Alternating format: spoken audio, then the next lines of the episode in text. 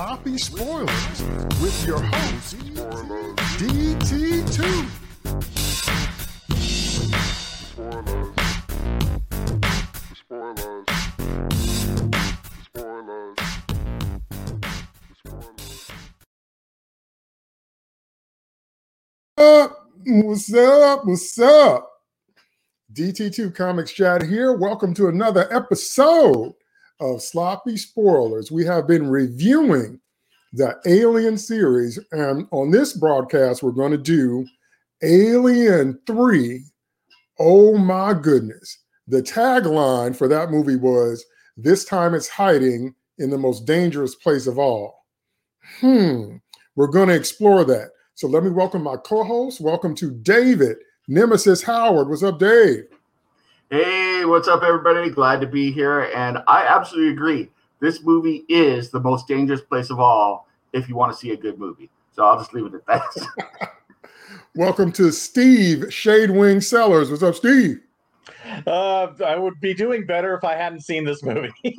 uh, I hadn't seen this successfully, had not seen this movie until uh, just recently, and uh, I regret having seen it now.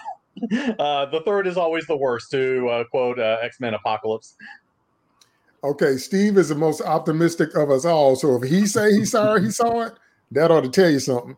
Welcome to Jeff, Dr. Fate Bracey. What's up, Bracey? Oh man, if only this had stayed hidden in the most dangerous place of all and fallen completely down the memory hole forever. All right, so you can already tell how we feel about this film, us and many, many others. So we're going to start off with general impressions, as always. I'll start with mine. My general impression of the movie was from a fan point of view and from a, well, I'll just start with that and then I'll put on my writer's hat. From a fan point of view, it was uh, baffling to me. It was baffling to me because I, I couldn't understand the decisions that were made in the movie uh, for what it was and by the characters and the flow of the film did just didn't make a lot of sense to me. It was it felt like a bit of an attempt to recapture what we had in the first one, just kind of in a different environment. And so, uh, you know, so I was just kind of baffled by that. And then the entire momentum of the previous film was ignored and reversed, which switched me into writer's mode. And this is one of the prime examples of what I a phrase I coined called spite right. And spite right is when people come along and they take intellectual property and they trash it on purpose just to anger the people that love it. And this is uh, this came out in 92. This is one of the first and best shining examples of how you go from a film that was so good as Jeff said on Twitter, it became its own trope, it set its own standard. A film that was so good that the lead actress got nominated for an Academy Award for a sci-fi horror film. That like never happens. A film that was so good that every film after it in its genre, subgenre, and vein has tried to copy it. You go from that to this. That's what you call spite right for all you writers. And uh, when somebody comes along and they're so mad that your film was successful and they want to try so hard to distance them. So instead of riding the wave of success, instead of flowing with the momentum, they went in such a hard direction in another way until people to this day still scratch their heads over the choices in this movie. So we're going to talk about some of those choices in detail as we get in. But let me throw it out to my co-host. Tell me your just your general thoughts. Uh, start with Steve. Oh yeah, the, like I said, uh, I only recently watched this. Um, I kind of have a spider sense when it comes to bad and this one always kind of jumped to my mind. Uh, in addition, that I knew certain things like okay, they, they killed Hicks and and Newt in the early part, and then Ripley died. I knew like basically like that. But when I can't finally went and watched it, I just realized like what a, an absolute betrayal uh, this movie was, and and honestly, and it's not just me saying this. James Jane Cameron actually said this was a slap to the face to the people who were fans of Aliens. Um, and I will also quote another Lance Henriksen, who called this movie nihilistic. And and I have to say, I was looking for exactly the right word to describe how this movie made me feel, and that word was absolutely correct because this is a miserable movie. This is this is a grimy, ugly, m- miserable film and it, it just it's it hurts to watch it it is not a joy to watch it and and for a sci-fi horror you know that you're getting no entertainment whatsoever. And and it's just like so grimy and so awful you don't want anything to do with it. That says something. But it's also a film that has been completely messed up by studio interference. I can't even blame David Fincher for this. He was dragged in at the last minute, did the best he could with a mess, with a script he didn't like, and and believe me, it definitely earned that dislike uh, the whole way through, and and then uh, to be constantly messed with the whole way through uh, through various uh, things that the studio did. Um, it's absolutely a complete mess, and I, I, I don't ever want to see this movie again. It's just that awful.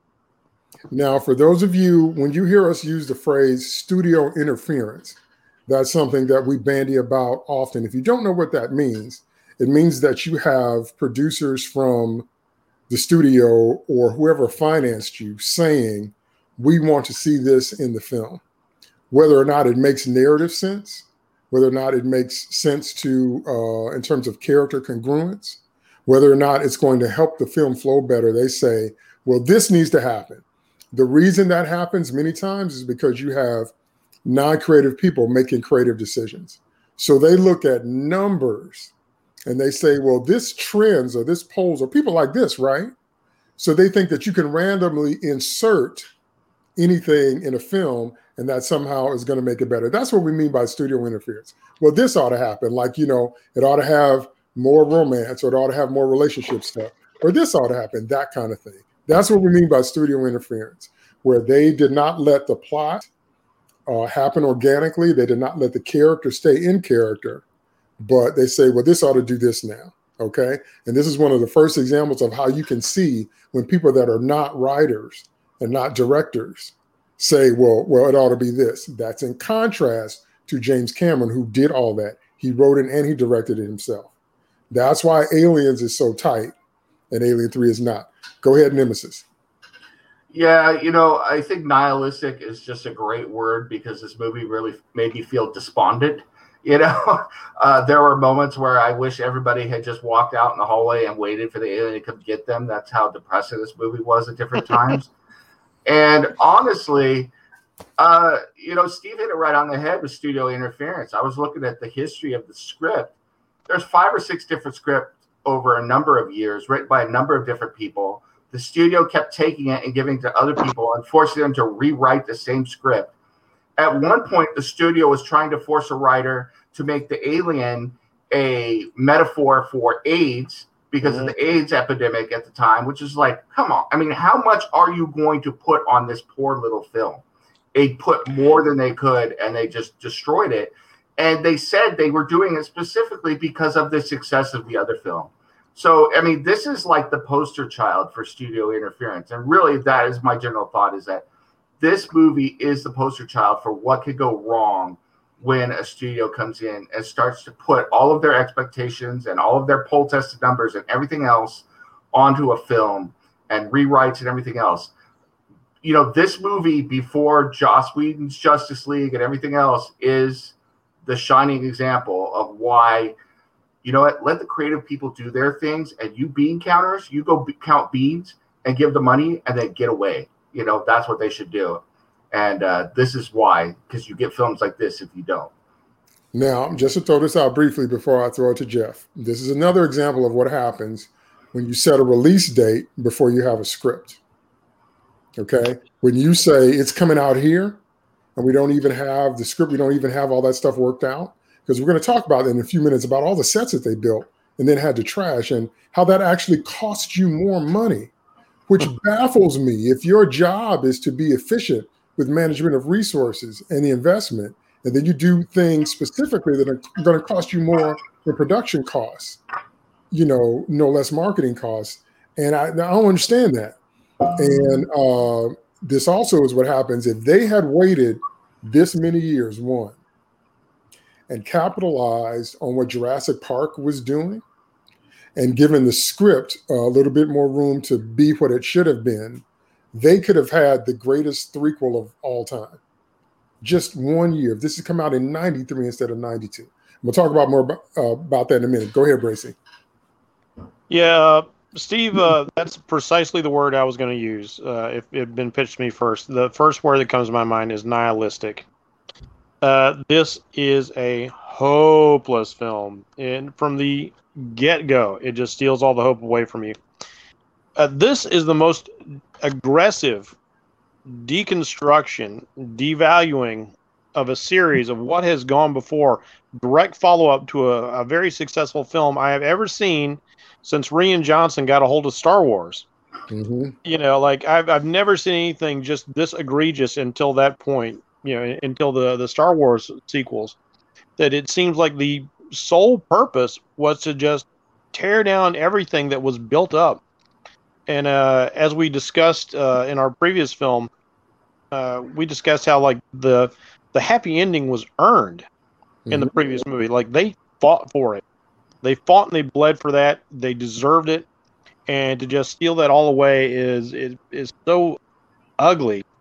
I, I can't fathom what the people were thinking at the time, how they thought this made it good. And I'm and I'm not a guy who's against uh, a nihilistic horror movie at all. Uh, when I look at movies uh, like uh, the recent Hereditary or uh, or Midsommar or um, you know uh, films like Martyrs or Inside or uh, uh, Von Trier's Antichrist, I am all for some deep, dark, depressing shit uh, when it's appropriate. Uh, this you don't you don't go that direction after Aliens. That's not where we go. If you want to recapture the horror element, uh, as we had suggested, I can't remember if we suggested that on or off camera last time. Uh, you you build out the franchise. Ripley's story's done.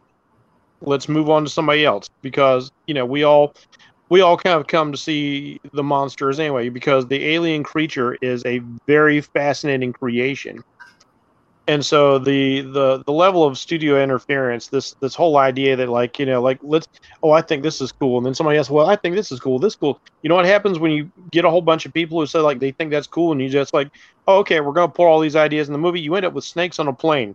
Now i know some of y'all think that's probably a pretty entertaining film uh, as a as a bad film because they took all these internet suggestions. And i know us being internet guys we say like hey you know we kind of know what's best we don't always know what's best not even as fans or like you just you got to have somebody who's going to take charge and and and put things together in a proper perspective and that's why you hire a director. You hire a director to do this uh, to put forth the vision you know collaboratively between the writers and the actors and you know and it's okay if you got a, a, a solid producer can throw in a good uh, few ideas you know somebody like a dino de laurentiis or uh, other luminaries like that but when you know you take this newer director and you just uh, hog time and force him to do everything you want to do, you end up with a critical mess, and that's precisely what this is. You know, Yeah. you know what you just said. I, I, I do have to throw in a comment because you just sparked something in my mind. One has to wonder. You know, they, they had James Cameron and Ridley Scott for the first two movies. They were names even then, you know, and they became much bigger names. Mhm. And then for this third movie with this messed up script, they suddenly grab a guy who's just a music video guy and give it to him. It's almost It's like the weird. studio was like, "We Yeah. wanted a director who's going to say anything. He's just Yeah, we- it, yeah, we- up." we yeah, wanted- that's exactly what they wanted. we want a director who's going to be cheap. We want a director who's going to, you know, do what we want to do. And here's Mhm. here's the point. In fact, Ridley Scott was asked uh, about directing this film, and you know, he's like, "Well, I've already done this movie. I want to explore where the aliens came from." And then, you know, like 30 years later, he finally gets that opportunity. Uh, so he passed on it. And even like uh, Renny Harlin was asked, he was the next up, and Renny Harlin was like looking at the script, was like, "Uh, no, no, no, I, I don't think so." And that's how that's how they ended up with Fincher Mhm. because I'm thinking like maybe some other big names were like, mm, maybe not. Well, we're gonna uh, we're gonna dive into that, but I want to elaborate on my point I made before uh, a few minutes ago, and that is that remember that Jurassic Park came out early '90s, '93, and Mhm. Jurassic Park was the movie that transitioned us from practical effects, everything in the frame, to heavy use of CGI because Jurassic Park was a mix.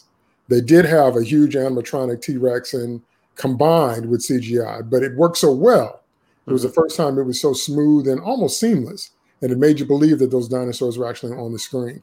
If Alien 3 had waited just one year, just waited one year and incorporated that technology, think about what that gives us. Mhm. That gives us where the story organically should have gone, which would be Ripley Hicks and Newt being a family and them going to the alien homeworld to try to wipe the aliens out at their source or doing something heroic to take their experience, their survival experience from what they just went through, solidify their family, but do something to strike back against these creatures, strike back against Weyland-Yutani.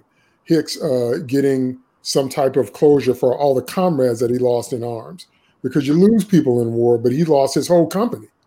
Hicks was the only survivor, and then Bishop and Ripley, so and Newt that had survived all that time. So you can't. Uh, it's the equivalent of an NBA of an alley oop, where your teammate lobs the ball up and they put the ball right over the net for you to slam it home, and then you slap it away. It's the equivalent of Rose at the end of Titanic taking the heart of the ocean and throwing that diamond in the water. Okay, they gave you something priceless. They gave you something that's never been done before. They gave you something that changed everything around it, and you just, uh. So if they'd waited a year, then we could have gotten something like an alien homeworld film. If Cameron could do all that with six dudes in an alien suit, what could they have done with with excellent CGI? Changes the whole game one year. Okay. So what we're going to do now is we're going to talk about script development, and I'm going to throw it over to Nemesis. Uh, let's hear about the different script ideas and all that uh, that that we're all familiar with, but we'll all take turns. So Nemesis, you start. What did they do in terms of getting this this script together? Well, first, I mean, uh, you know, they hit up uh, who is it? Eric Red 1989. So this is three years, you know, after Aliens, and uh, he had come up with basically what would turn out to be the uh, sequel to Alien versus Predator, where somehow an egg gets to Earth, and they mm-hmm. end up having Special Forces Marines doing a fight there, and then, like I said, you know, I'll, I'll let you guys. I don't want to take up all the air in the room, but that was the basic idea: is that you're going to have that and then it kept getting morphed. They they added steampunk elements to it. At one point, they did write the script for them to go to uh, the aliens' home planet and wipe them out. They wipe. They wrote one that was Cold War theme, and then scrapped that when the fall of the Soviet Union happened, where the these the Soviets in space take get the aliens, and there's a mall and stuff like. That. So I mean, it was all over the place. And then uh, I just want to throw uh, in on this because I know that you want to talk about this yourself, DT, a little bit. At one point, they had this idea for a a wooden world in space with these monks and stuff, and they actually built the sets. They built the sets, and then they trashed that script. You know, but every time they kept bringing stuff in, and then late, late in the development, they showed it to the actress Sigourney Weaver, who hated it, and brought her own screenwriter in to rewrite parts. And like I said before, then they were trying to put social conscious elements in there. They wanted the alien to suddenly become a metaphor for AIDS. And it's like, you know, it's just a sci-fi horror movie. You know, it doesn't have to be all things to all people. And it was just like you you read if you ever get a chance out there, go and find a documentary or even just go to the Wikipedia page because that'll give you some good place to start. And you start reading the history of this movie, and you're like, this movie was doomed before they even thought about filming it. It was it was doomed. That's right. That's right. In terms of the Wooden Planet script development, the very two first very uh, fundamental questions you have to answer is how can a wood planet exist in space?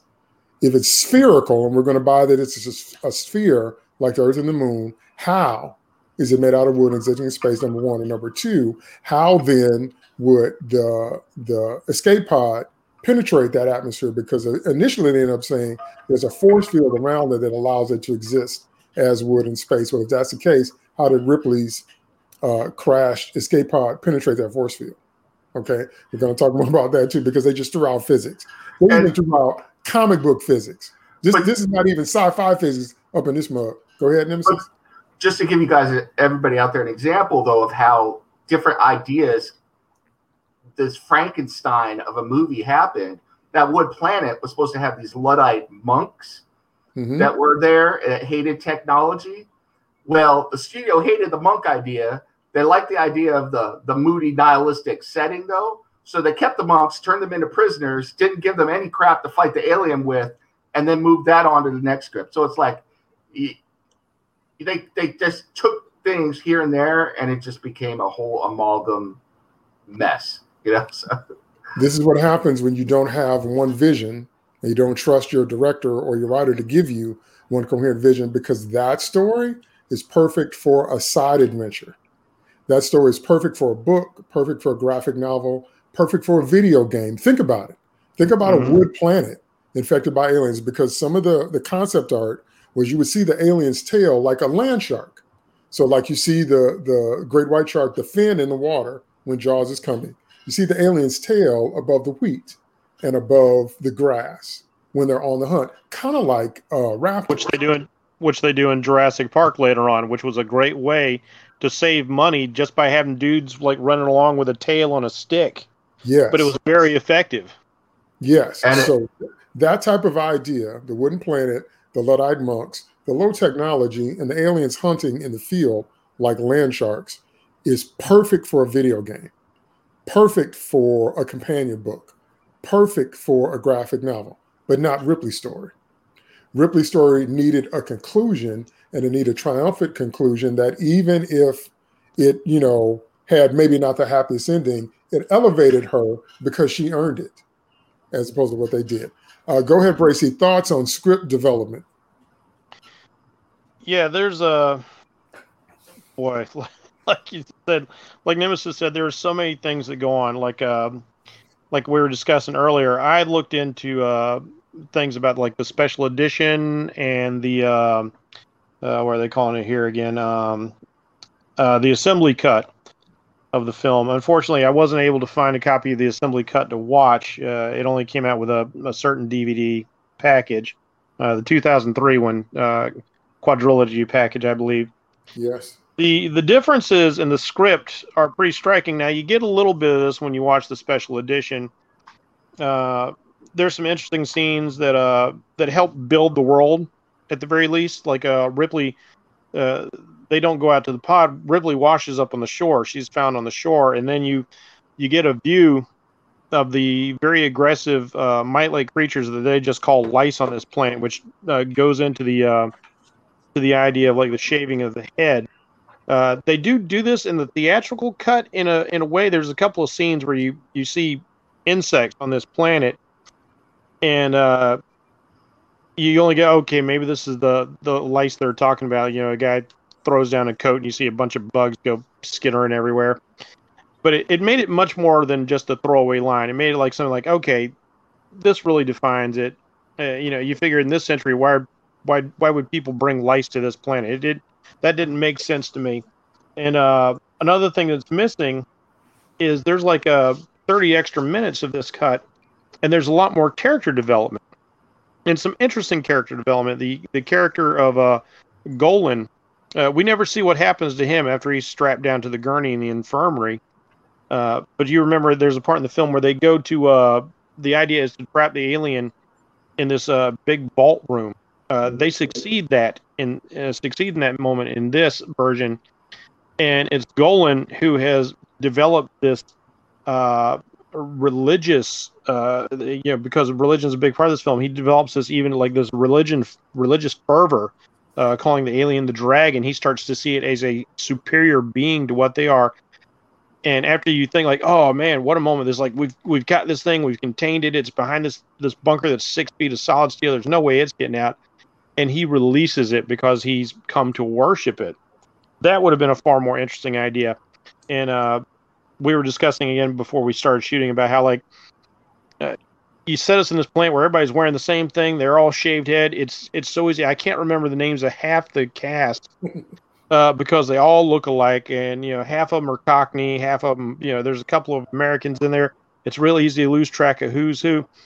But in this additional material, uh, you get things that help develop these characters, help make them stick out in their mind when everybody looks the same and kind of sounds the same and uh, criminally, the uh, the guy who played uh, number eighty five, his character wasn't originally supposed to be dumb. Uh, he was supposed to be actually a little bit more sharp and on point. and then they decided to make him like this kind of a, a dodo company man, and the actor was really upset with that, and he he fought against it, but obviously you see in the end he like lost and was oh great, you know you can you can sort of see his his uh, performance isn't really that enthusiastic because he's like oh now I'm playing a character as he's like I didn't sign up to play this character now I'm being forced to play this idiot character, and he's not enjoying. It, you know, if your actor's not happy, he's not going to turn out a good performance. So there's there's there's a lot of things, and I, I think one of the most egregious things they did because they did so many reshoots. Because that was a, a, thing that happened a lot in the '90s too, which is happening again now. Interesting uh, how we're having a lot of bad films, a lot of bad films, a lot of reshoots.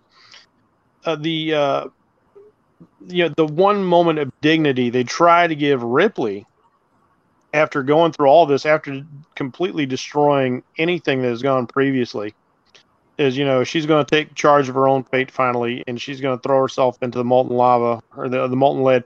But what do they do? They they throw in a chest burster. That wasn't in the original cut. They went back and add that in, and this was so late in the game, as a matter of fact. Uh, Sigourney Weaver, they had to make a special bald cap for her because her hair was growing back, obviously. And pay her and, some more money. yeah, they had to pay her some more money, and like, oh, I'm going to wrestle with this thing, even though we know it comes out, it kills you, and you you don't. It doesn't just gracefully come out. Do we not remember how Kane died writhing and thrashing? Like, uh, she would have no time to be like, you know, messiahific and like grab the alien as, as she's falling into the uh, the pit for all of our sins. Like, no, it's it's so bad, so so bad, so bad. Uh, again, this is script by committee. This is mm-hmm. movie by committee. I'm going to throw this in and I'm going to throw it out to Steve. Uh, one of the things that you're going to have to deal with when you're a writer, this is why I like writing books because it's just me and my editor. Once you get into, once you get it professionally published, then you have to rewrite it based on what they say. Uh, when you when you use the tail wagging the dog method, that means we're going to make a movie. We set a release date. We expect it to make some cash. So then let's make a film. That's not how you do it.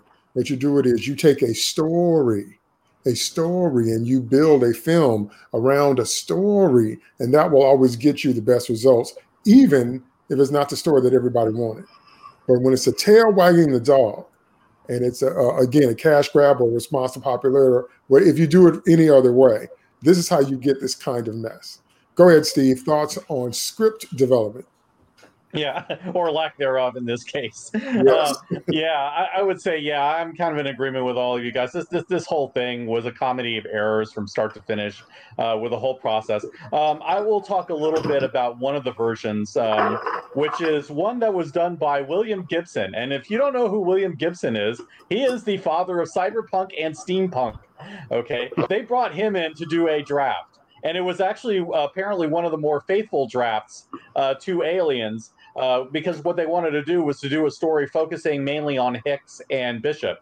Uh, with uh, Ripley kind of in the background. And the mm-hmm. reason Ripley was in the background was because Sigourney Weaver didn't want to be the lead anymore. She yeah. wanted to distance herself uh, from uh, being the lead in the movie. So th- they, they had this whole draft based on them. And then that, that was the one that um, Nemesis said uh, was basically uh, gotten rid of because of the Cold War.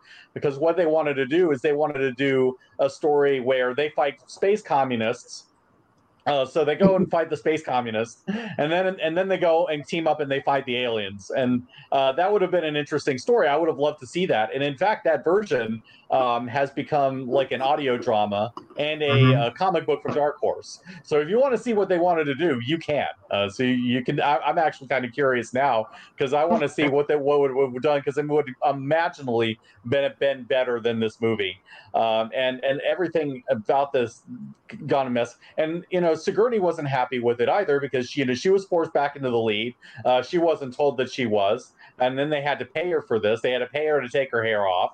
Uh, all, all of this, and um, you know, and they killed all these characters that they that they had wanted to uh, take the lead instead. So, and it ended up being that nobody was happy uh, whatsoever, not the actors. And and I agree with you, Jeff. Like a lot of these actors were completely wasted, and they were interchangeable uh, because of the way that they shaved the heads and and all this other thing. And I will tell you one other uh, actor, the guy that you mentioned that played the Gola character, was played by Paul McGann And Doctor Who fans know who Paul McGann is because he is the Eighth Doctor. Uh, he was the one who was in the TV movie. Um, and he ended up making a big, big uh, splash um, in the audio dramas of Doctor Who for the Eighth Doctor. Uh, so Doctor Who fans are really big fan of this guy. Uh, and but you don't know that it was Paul McGann unless you were unless you knew he was in it and he was looking for it because he's under all that makeup. He looks indistinguishable from everybody else, and and the and the whole thing is a mess. And uh, there was also a character that uh, was played by uh, the a guy from Zardoz. You wouldn't know that he was in this movie either. He literally was Zardoz, and he was in this movie. Oh. And I had to find this out only because I saw the guy's name in the credits, and I was trying to remember who he was. Uh, so you know, all these characters play, you know, never got a, a time of day because of all the script rewrites. Uh, you know, and you and and all these things that were cut and added in. Uh, hardly anybody really got a ch- chance to shine. Um, you know, and and on top of that, on top of the script woes, there were editing woes because Fincher didn't even want to edit it. And after the mess that he had been through through this movie, I do not blame him. Uh, so everything everything is a complete disaster from multiple script writers uh, to people editing on the script and editing on the film uh, and doing it incompetently and not the way that Fincher probably would have intended to have done it if he had bothered to do it. So yeah, th- th- this is this complete is a complete disaster of a film. What I find really interesting about the William Gibson version of the script is Yeah. that they took William Gibson's setting and Mhm. used that setting for Alien Isolation, the game. which was much much better. That Mhm. that's actually a better Alien Three uh, That- than anything that we saw. Where that movie was supposed to take place, that version of Alien 3 is exactly what you where you are in Alien Isolation, which is which Yeah. is fascinating to me. So Okay, yeah, I would well, I would have totally enjoyed Alien Isolation in the theater if it was like a Yeah. prequel. You know, like you know, you know, uh, Ripley's daughter trying to find her. You know, that's a great idea. No, definitely great. Now, which leads me to this point I want to make before we go to the next thing. You hear me say this all the time on Twitter, and this is why I say it over and over and over again. Because I want you to remember that truth doesn't change and truth doesn't age. Truth is not subjective. Truth is objective, it's outside of you. Okay? I'm saying that to say this. There's nothing wrong with new vision and new takes, but every vision isn't the right vision and every take isn't the right take for the IP. You've got to have people that instinctively, instinctually know how to marry the right take with the right setting.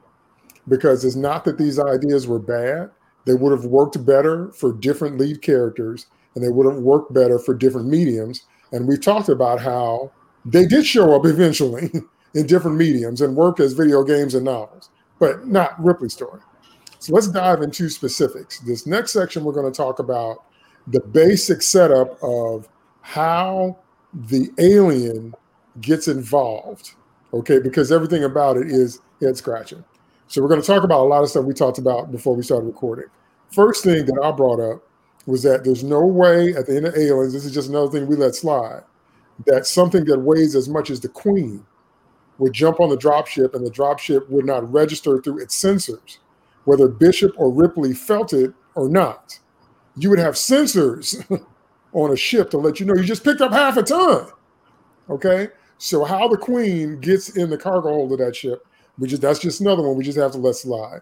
But what we can let slide is when and where did she lay an egg or two?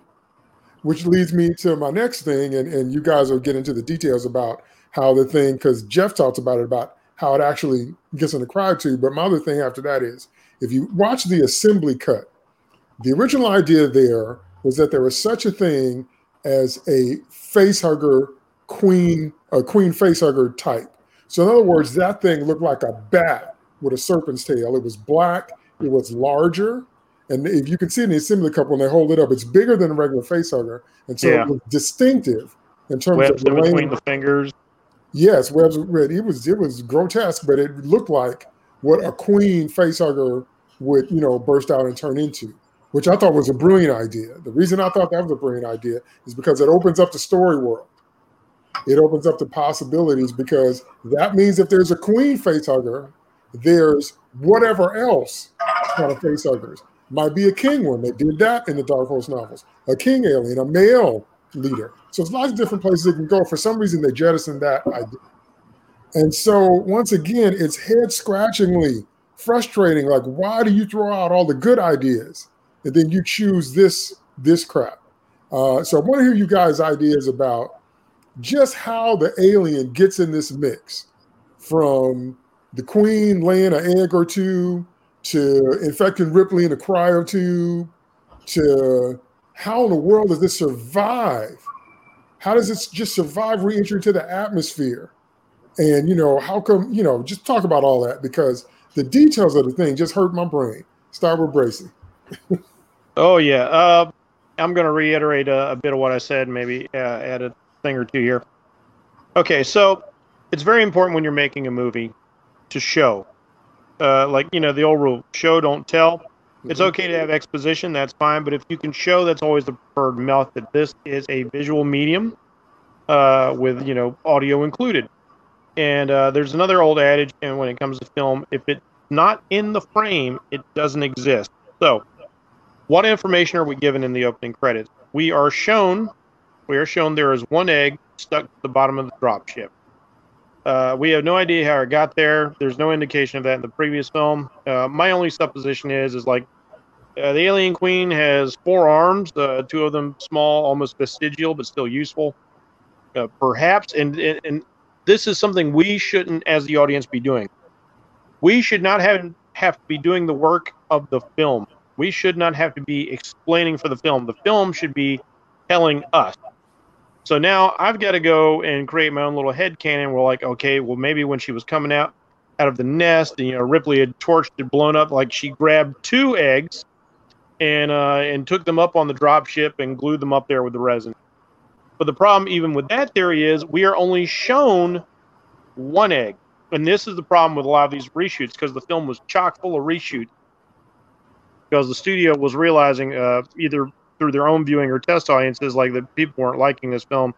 They had to figure things out. We've already discussed how there are so many changes. You know, like uh, uh, the the the prisoners were supposed to have their own cattle, their own ox, and that's what the Alien was supposed to attach itself to. They got rid of that idea, so then we have to insert a dog into the mix.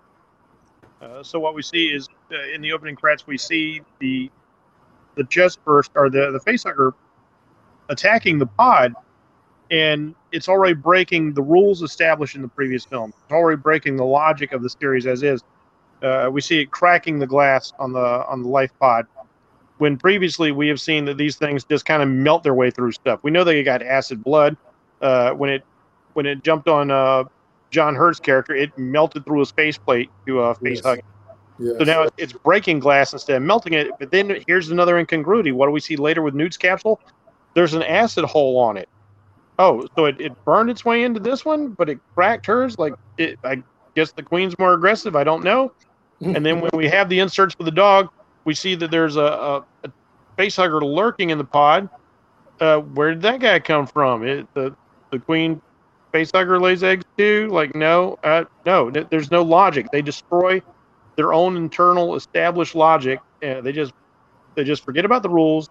They're just doing things to try and make things work. This is uh this is very uh, Rise of Skywalker uh, way of putting together a film. I'm trying to make things work now. We've had a lot of bad ideas, and we're trying to fix it on the fly. And unfortunately, it just doesn't work just like jettisoning the pod with no features to uh to land safely on a planet. It, has got no retrojets, got no parachutes, nothing. It just crashes. Uh, there, there's no survival in that. They're all paste. Maybe the alien can survive because it's uh, polysaccharide and silicon as far as life forms. Uh, it's far sturdier than humans. Uh, maybe it's not affected by uh, inertia. Uh, it, it, certainly can handle the vacuum of space, but you know, it there's no logic to it. Now, if you guys have ever watched, by you guys I mean our audience, because I know my co-hosts have, if you've ever watched How It Should Have Ended, the HISHE channel, they have a great take on this. And I'm going to talk about two things, and they mentioned one of them. The first thing that they would have done, they would have swept the ship for eggs. Yes. They just fought a queen. So before you go into hypersleep, Ripley should have thought of that. Hicks should have thought of that. Bishop should have been programmed to think of that. Okay. There's no excuse for them not doing a, a, a shipwide sweep for eggs. You just fought a queen. One. But number two, when Alien 3 opens, the ship itself will be able to sense the foreign presence of eggs because of the weight and because of the chemical composition. They would have been like, this is not something that's supposed to be here in a hypersleep cycle. What is this? So it's nonsensical. Go ahead, Steve. Thoughts on how the alien gets in the mix in the first place? Plot contrivance. There's no other answer for it. This is just the outcome they wanted to have, and they just, you know, bent the reality to make it happen the way that they wanted to, which is exactly the wrong way to do it. You know, it doesn't happen, you know, with any kind of natural uh, character impulse. It doesn't come along with anything that they would think of, you know, because they're intelligent beings. Because uh, I will tell you, I had that very exact thought that you just said which is that you know why isn't Ripley going and checking every single inch of his ship for alien eggs before they go into hypersleep? What is this? Like it, it made absolutely no sense. And yes, Hicks would have thought of it. Uh, Bishop would have thought of it, and all that. Uh, of course, I, I kind of was thinking, realized, uh, thinking about it, that um, they would have had problems just getting the thing off of into the air without noticing that the queen was up there because there would have been a, an extra drag uh, going up. So why are this taking more thrust to get up to the up to the ship? Uh, somebody would have thought of that back then. Um, but again, you know, at least Cameron sold it because we had the emotional satisfaction of it. We, we don't have this from this movie. It hasn't established or earned anything. Uh, so, in addition, you have all that. Um, you have the question of, you know, why is Ripley conveniently the only one who survives? Oh, yeah, that that that's wonderful. How is Ripley even impregnated? Yeah i mean we don't we don't see any kind of process that that would show me like how she would have gotten contracted this thing. Nothing. Just nothing makes any sense whatsoever. And it's just you know they they it was basically they dropped a bridge on on Newt Hicks and, and Bishop um, you know just conveniently leaving Ripley alive with this egg you know because this is what the plot requires. There is absolutely you know no, no logic whatsoever behind any of this um, other than you know this is the outcome they wanted. That's right, and like Bracey was saying, with the egg that infects the dog, we'll get to that in a minute. That also literally comes out of nowhere. Okay, go ahead, Nemesis. Thoughts on how the alien gets in this mix in the first place? Well, yeah, I mean, I, I love that you brought up the how it should have ended because to me, this movie should never have taken place in the first, you know, in the first place. Because of point number two, and to make matters worse, in the movie, they demonstrate that the ship knew that the alien was on the ship because Ripley goes and interrogates the flight recorder through Bishop, and the flight recorder says alien presence and everything else. So, right there, the ship would have taken some measures, you know, and it's up to us then to begin to find, you know, come up with our own reasons and I don't want to defend this film, so I'm not going to come up with any reasons or give you any.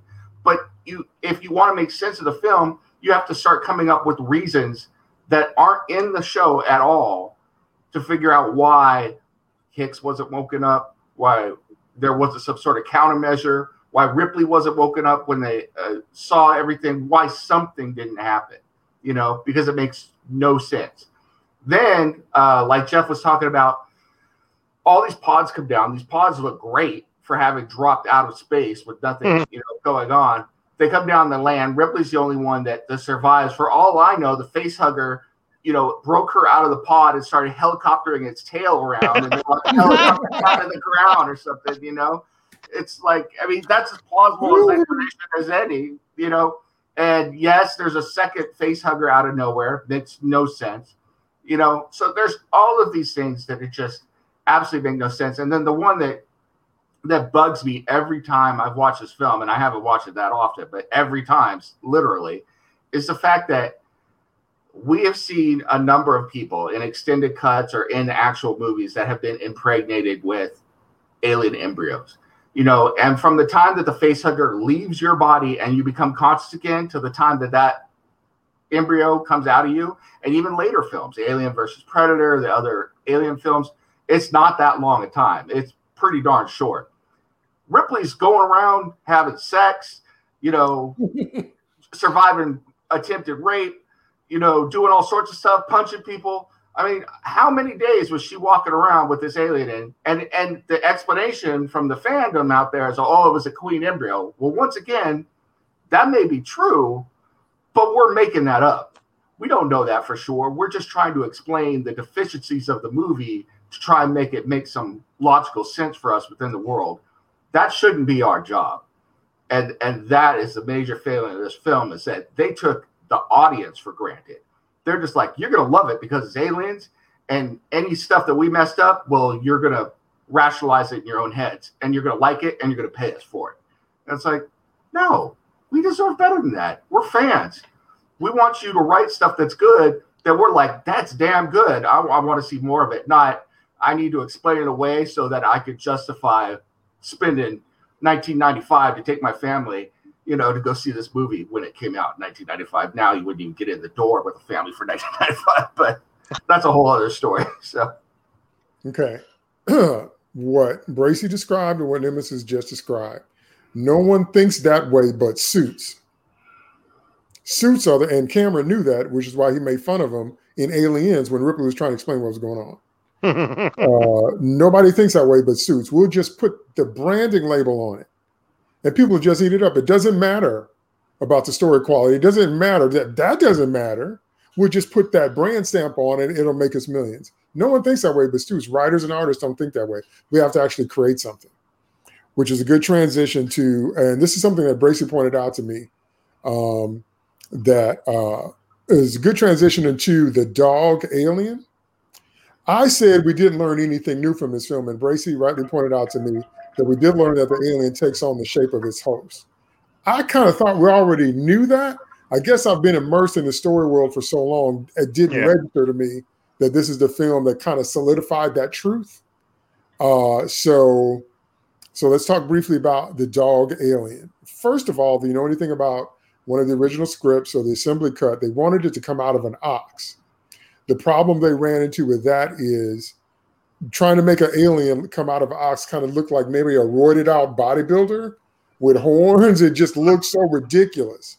It looked more like a minotaur than an alien. So they trashed that idea and they went with it coming out of a dog. Here's my issue with that.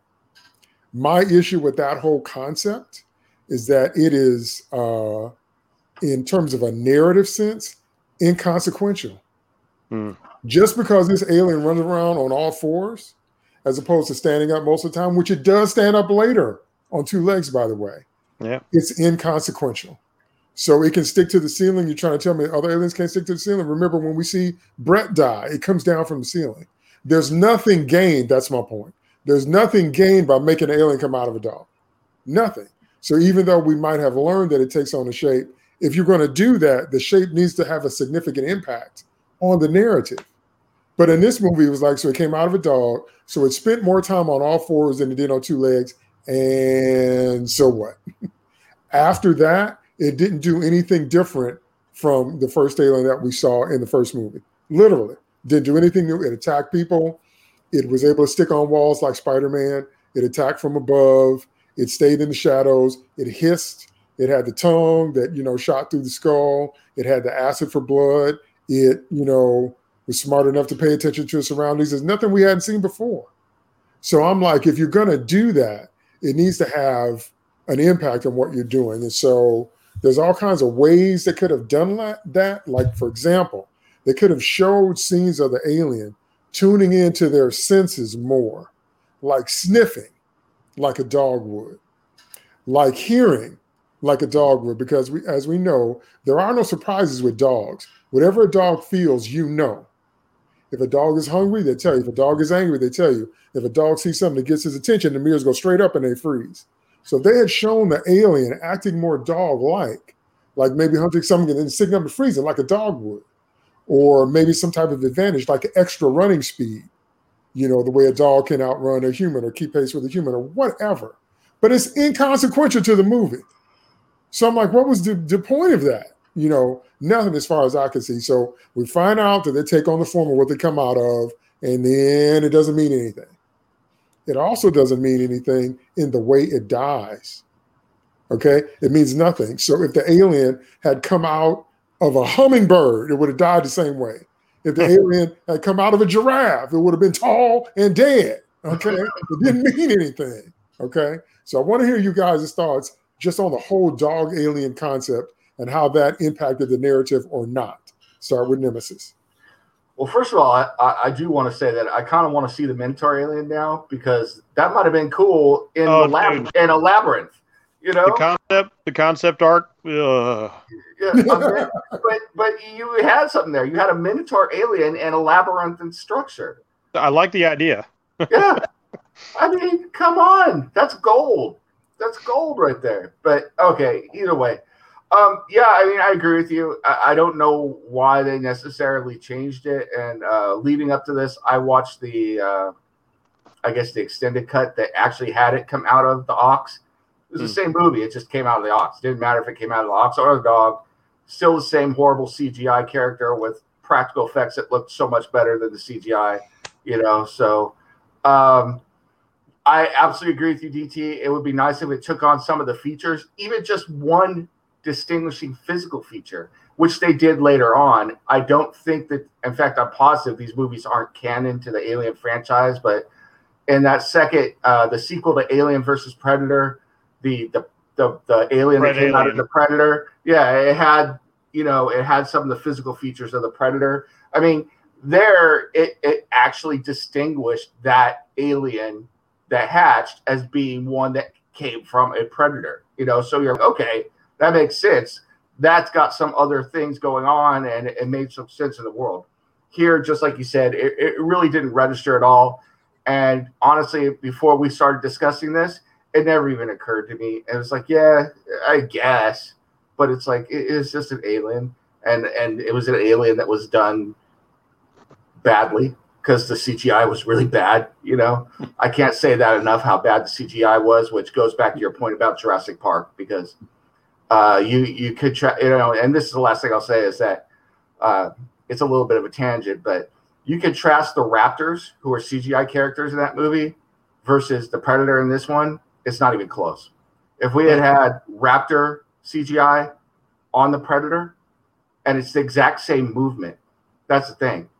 The the Raptor movement in Jurassic Park is the exact same movement you would want for the Predator. Just put a different skin on it, and it would have been perfect. Pitch perfect. So again, just inconsequential and was another missed opportunity. Go ahead, Steve. Thoughts on the dog alien? Yeah, the thoughts on the dog. I, I I love dogs, so I really hate seeing dogs get turned into aliens like that. I hate seeing these kinds of things. It's just one of those fil- parts of the film that I have a hard time watching. Uh, but as far as the reason why they didn't use the ox, there was another reason, uh, and that was is that they had a hard time handling the ox and making it look believable. Uh, they, they they had trouble with the with the animal handling with that. So it's just like okay, it's easier just to use a dog, so we're going to use a dog so that was part of it too. Um, yeah and, and on top of that it didn't even matter because it's like there's a version of this movie where the uh, editing is completely inconsistent uh, in addition to the cgi problems. So it's like you have the ox alien in one take and then the next take um, it is the dog alien. It's just all over the place uh, and and, the, and they try to go so fast that you don't notice it. Um, it's just absolutely ridiculous. Uh, and yeah they they don't use this thing to, to any advantage. I mean the the other thing the, and actually i will find the dog um, a little bit more believable in this sense. Why would there have been an ox on this planet? What what what in in god's green earth would you bring an ox to this planet for? At least with the dog it's like okay the dog you want to bring you know because of uh, companionship or because it's a good hunter um, you know you want it to detect threats. You know there are definitely advantages of having a dog um, uh, so the, the only reason to bring an ox is like, okay, you're making food. I, I, I, I don't get why the, they would uh, even bring that. So it's like, okay, I'll, I'll as much as I hate seeing animal cruelty on film, uh, I will tolerate the dog in that in that sense. But Well, in all the all, doesn't make cut, there's an extended opening. They're plowing. They're actually Mhm. plowing with oxen. uh, So it's a longer cut. So in the opening, you Yeah. see the, the one in the theatrical cut is very brief and Ruby falls out of the sky and they follow. But in it's a much uh, longer beginning, and you actually see them plowing with the oxen to explain the presence of the oxen, and then they find her on the beach, and so it's much longer. But yeah, so But that's- even even that Yeah, didn't make no sense. because uh, you know you find out they get supply shipments every six months, so they don't need to grow their own food. They don't need to grow their own meat. So this was this was obviously left over from the Wood Planet in the monks. Exactly. Yeah. That's what I was going to answer. That's what I was going to say is that the whole ox thing was left over from the Luddites who didn't have technology, and nobody took the ox out when they're like, you know what?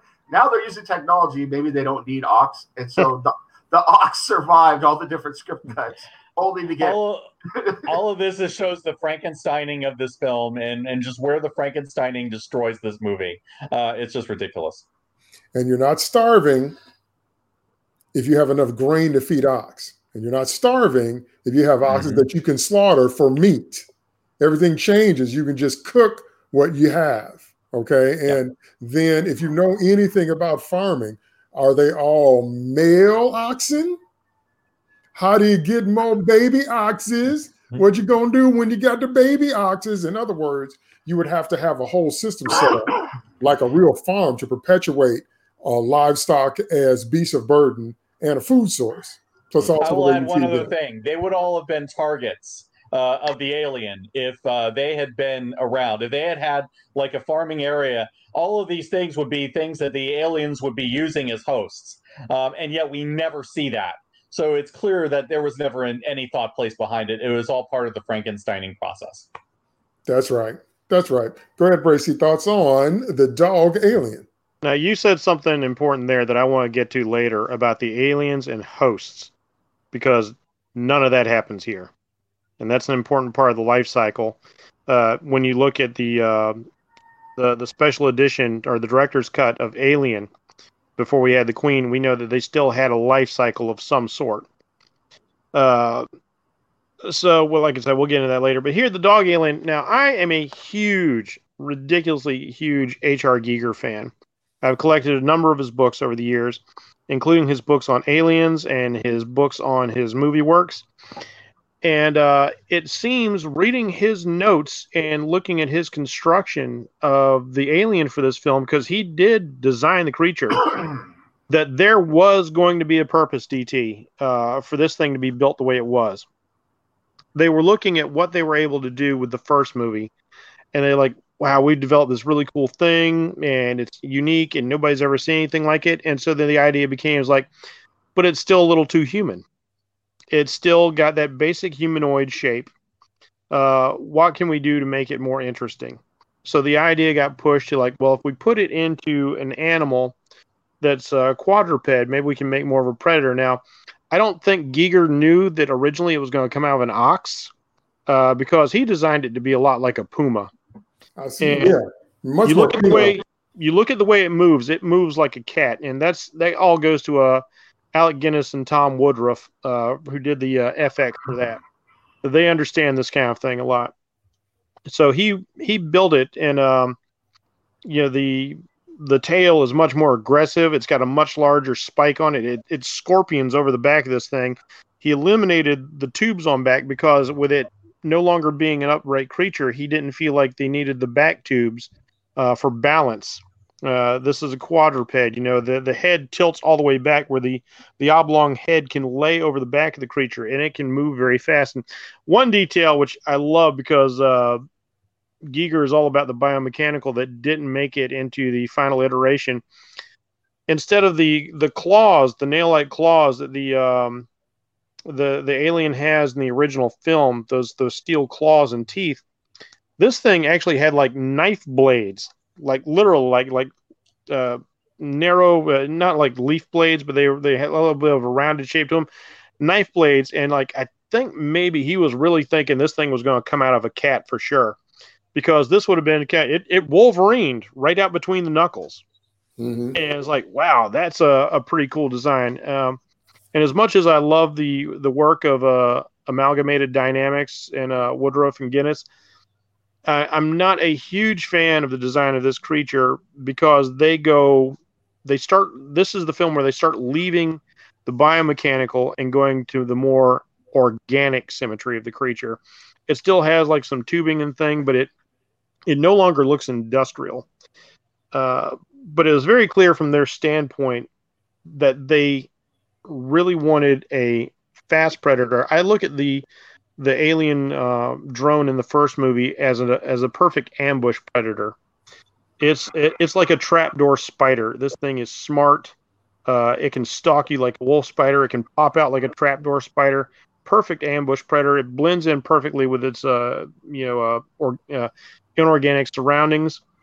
Uh, whereas this thing uh, in, in the aliens, we see like the hive aliens. We see this this bubbling mass of uh, army ants or the Siafu ants, uh, just really terrifying, massive numbers. So here they created something that was uh, another solo predator, but it was like you know, the, I like the the analogy is like a lion on the savannah and where the where the zebra. This was a, a fast, elegant hunter that's uh, that owes a lot to a, a cheetah in a lot of ways, and yet uh, eventually the movie just didn't take it to the extreme that it should have these guys put a lot of time and effort into building something that should have been and would have been really cool and really impactful, and they just failed because it was a mix of three things. We had uh, Woodruff in the suit, and uh, they also did a lot of rod puppetry.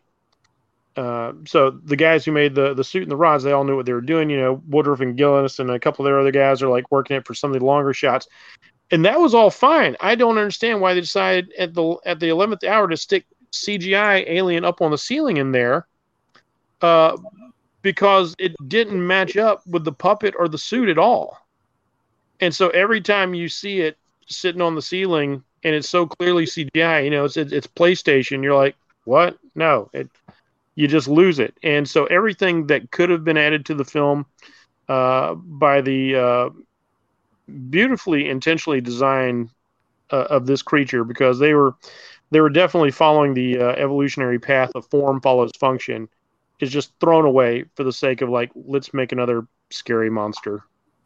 Now that thing you just described would have been 10 times more interesting number mm-hmm. one. But number two it goes back to the point we made in the last two reviews about how alien do we want the alien to be? See there's room there if you're going to go with the biomechanical art, mm-hmm.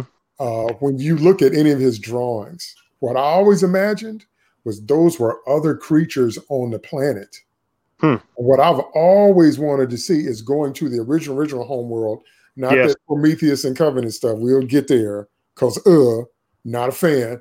But if they had taken his portfolio and used it to populate a world that the aliens come from. Can you imagine? I Can can't imagine, just the aesthetic alone. Now, like if Cameron had gotten a chance to progress with this, look at Avatar. James Cameron is also not just a talented director. You know, we know he's he, he's got he's special effects guy. He's an artist. And when you look at Avatar, one of the things that blew me away, even though Avatar is not the best movie ever, it's you know it's a, it's a couple of ideas coupled together. But one thing that will bring me back to that movie again and again and again is the fact that he created an ecosystem. Mm-hmm. It is a beautiful ecosystem, and you look at all the creatures in there, and this this it, that all fits. Man, he really he and whoever else he was working with, they put a lot of time and effort into thinking about that. And imagine him doing that with an alien homeworld. Oh, what so a mystery! Now, so well, now we're looking at ecosystems and we're looking at Giger's art mm-hmm. and other creatures with that same aesthetic, which would make sense based on what we see in that first movie. I mean, he's got entire he's got entire paintings devoted to biomechanical landscapes. It's like you said, he has designed the home world. All you got to do is cast it in plasticine. You know.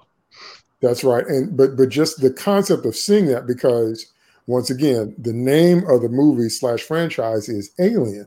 Mm-hmm. So, what you could have done with it in terms of angles, in terms of gravity, in terms of water flow, in terms of because when you come from a place where you have acid for blood, that yeah. means that the mixture of gas has to be different. If they can survive in space, what if it's a no oxygen planet, or what if it's mainly methane like Jupiter? Yeah. Or what if it's a combination of gases that we've never actually seen? So we don't know how to terraform it. I mean, again, there's yeah, so many. What if, what if, like you said, like a Jupiter sort of plant where you've got the methane and what the intense pressures is what you know the it, it condenses the chemicals down to a point where they you know all the fluids are an acid because of that. And, yeah, it's not it's not just the creatures now. You've got to survive a hostile environment like no other. Right, and the gravity. That's what Yeah. makes Kal-El of Krypton able to leap tall buildings in a single bound.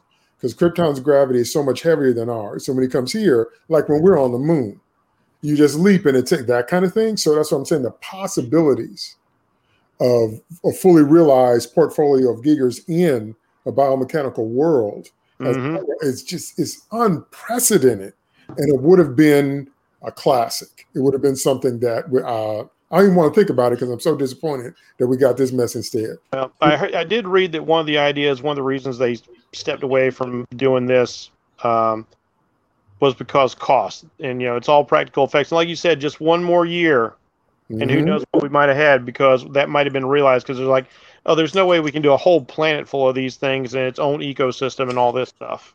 Right, right, right, right. So uh, anyway, so that leads me to the biggest pink elephant in the history of elephants. We cannot talk about Alien 3 without talking about what I'm finished drop here, and that is the death of Hicks and Newt. And also we can throw in the ruination of Bishop because Bishop dies too, just later, not the same way they do. But in other words, uh, literally every survivor of the first movie is dead by the time this movie is over. Uh, Hicks is dead, Newt is dead, Bishop is dead, and Ripley's dead. And if that doesn't fly in the face of everything that Ripley fought for, everything that they set up her character to have something to live for going forward, because her past was now 57 years behind her, including a dead daughter. And they just, okay. So we have to talk about it, even though it's, you know, you've seen me rant about it on Twitter dozens of times. Because every time this movie comes up, this is where, you know, they didn't have me, but they 100% lost me with this one. Michael Biehn didn't like it. I don't know how Carrie Henn feels because she's really, really kind of cool about it. And I, she comes across to me like she's just so grateful as having been a part of one of the greatest movies on time because she never acted again. She Yeah. went on to become a teacher and have a family and have a life and all that. So, but she's really, really cool. I just really enjoy talking to her because she's so down to earth. But nobody involved thought that was the right move. And to kill them off screen and to kill them unceremoniously, and on top of all that, I mentioned it before we started recording. One of the original ideas bandied about to the point where they had concept art and uh, figurines was to have the alien infect Newt, but instead of it coming out of her chest, it would have come out of her head. So there's concept art. You can look it up online. You Google it. I'm not making that up.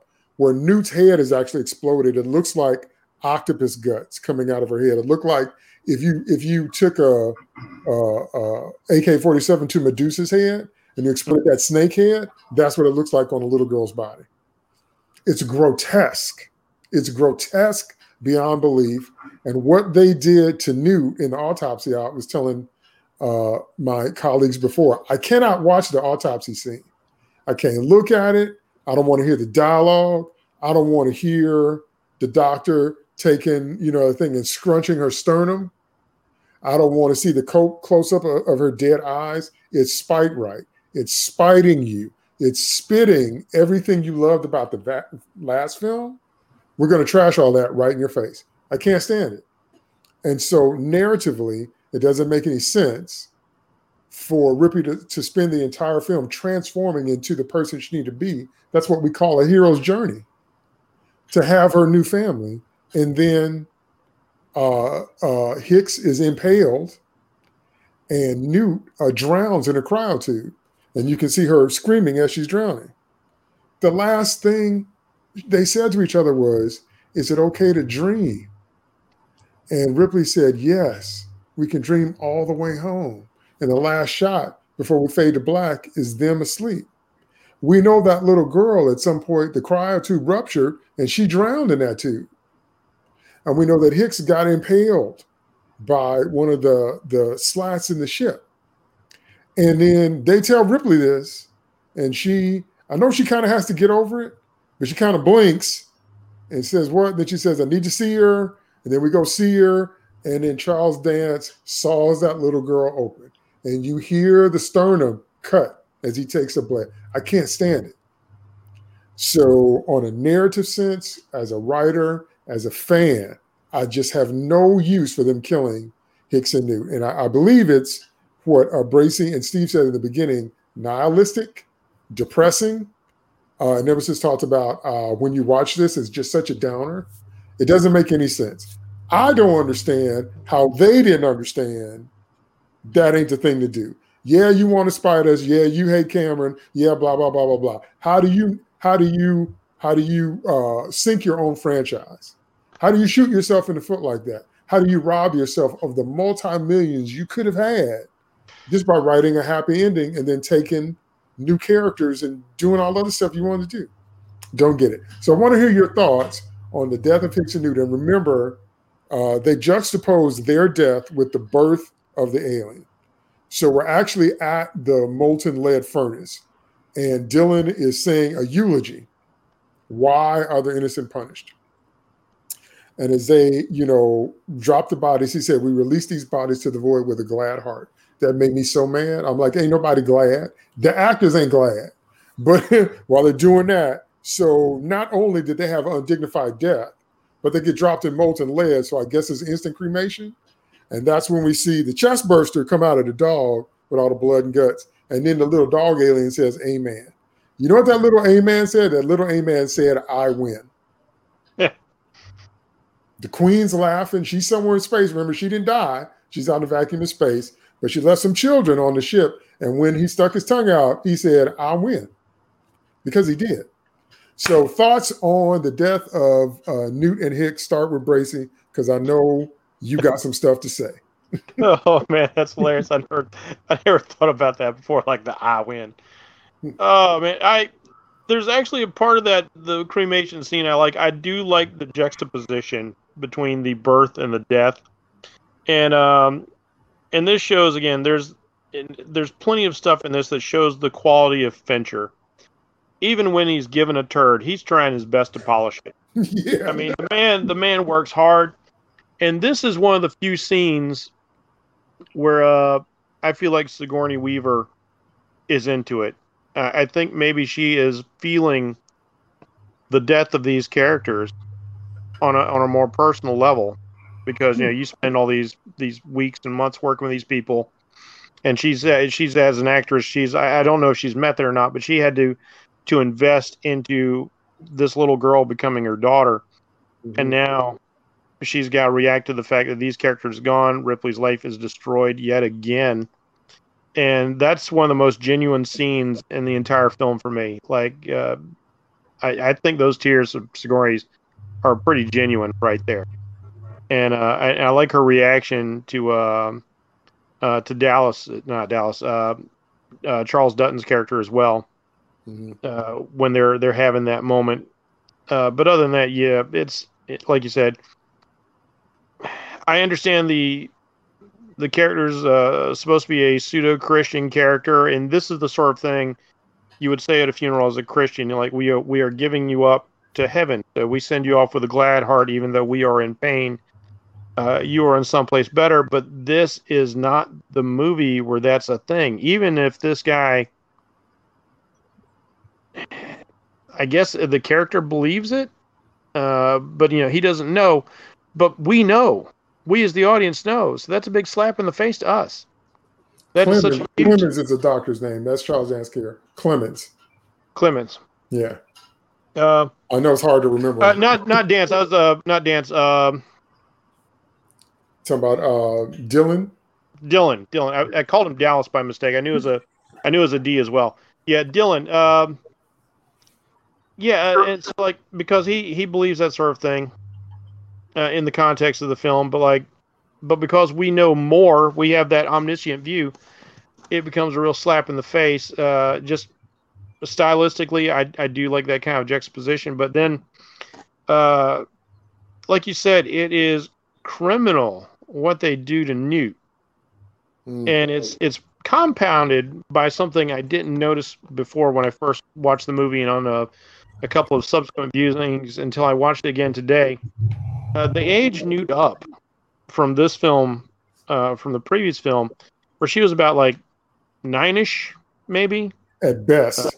Yeah, at best, yeah. I think they maybe called her a six-year-old in the film, but like it's never confirmed how old she is. You know, like uh, you know, Bill Paxton's always like, "Oh, we're gonna put the six-year-old in charge." You know, she gives him a little salute. Uh, it was great, great moment there. Point. But they they say like when they're when they're doing like you know you know Corporal Hicks da, da, da, da, dead like unknown female twelve years old dead and I was like 12 12 why is she 12 does that make it a little bit more palatable when we're going to split her open uh, does that make it a little bit more okay when we because it's not just a dummy uh, there's an actress credited as playing newt in this film uh, so we have a naked actress on the morgue table you know when ripley goes to examine her and we get like a, a shot of some side boob uh, obviously this uh, this young woman was pretty flat chested so i'm like uh, I, I hope that's just like a really flat chested 18 year old there because that's weird that you would put that in the movie that you're Interjection, Just real quick. yeah Oh, I knew you. I knew you were going to bring this up. I just looked it up.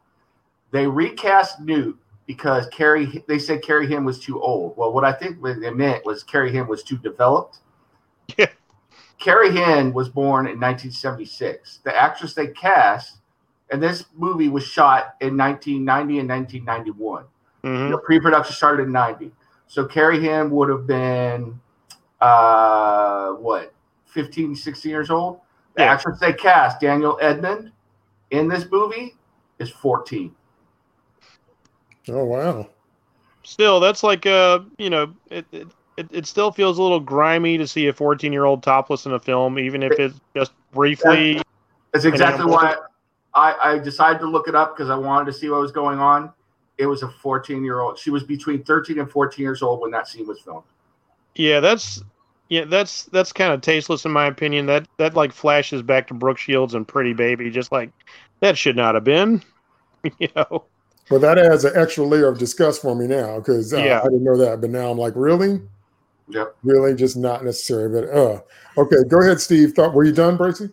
yeah i'm done Okay, thoughts on i have i have death, spit my venom the, the death of Hicks and Newt?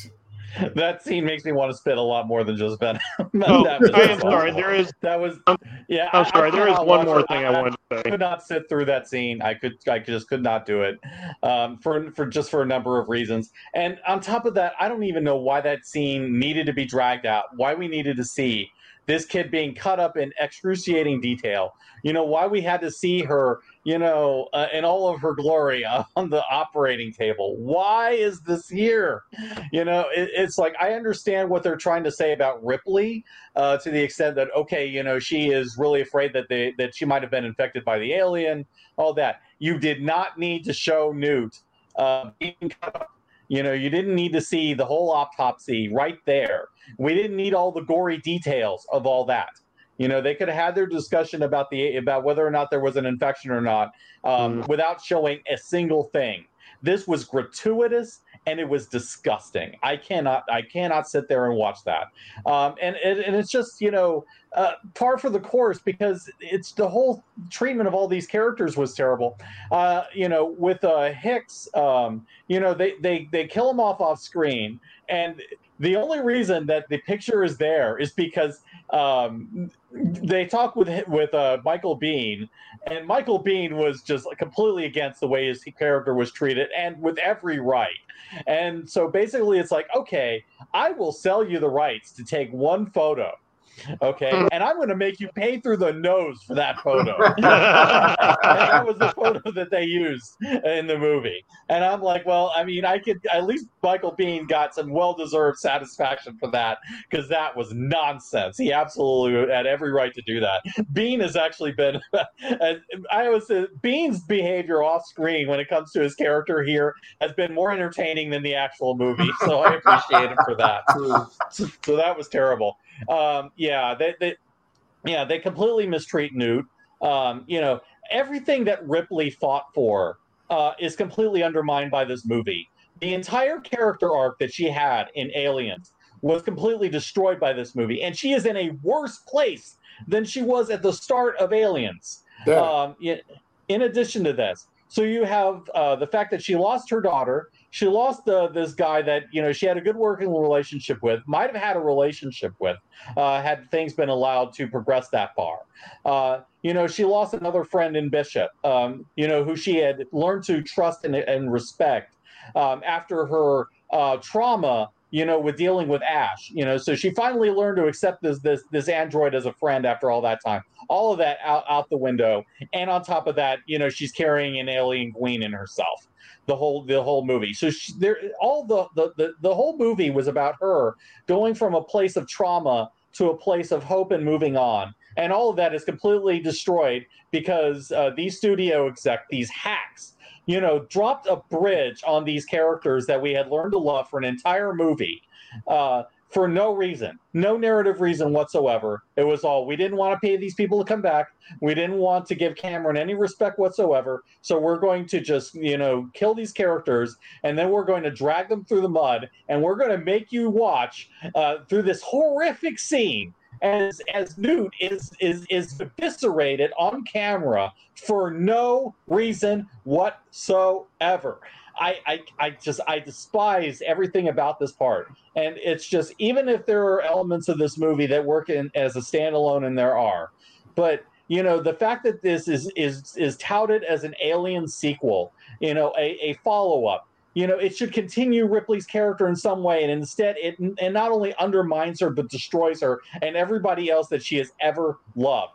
That is i, I just find the whole thing offensive. The whole the everything dealing with newt and hicks and bishop is offensive. And then oh, oh yeah and by the way lance henriksen was in this movie and we find out that you know towards the end that um, he sh- sort of shows up but not really. And the way that he is treated in that scene I, I just was I was disgusted by as well. So virtually every single way that they could they could screw these characters over after we had learned to love them uh, in the previous film is just absolutely destroyed, and and and it, and it just burns me up even thinking about it. Uh, Brayson, yeah. something else you want to add? Yeah. yeah, it's it's the Last of Us two treatment of a characters yeah. that you like you've grown to love in a previous installment, and then you just want to like, you know, just just treat them so horribly. It, it it mm-hmm. it's baffling that anybody would do that. Baffling. At some point, and we all know this because we talk about it every day on Twitter. At some point, content creators turned on the fans. I don't know of any under other industry that even tries to function with that model because it is nonsensical.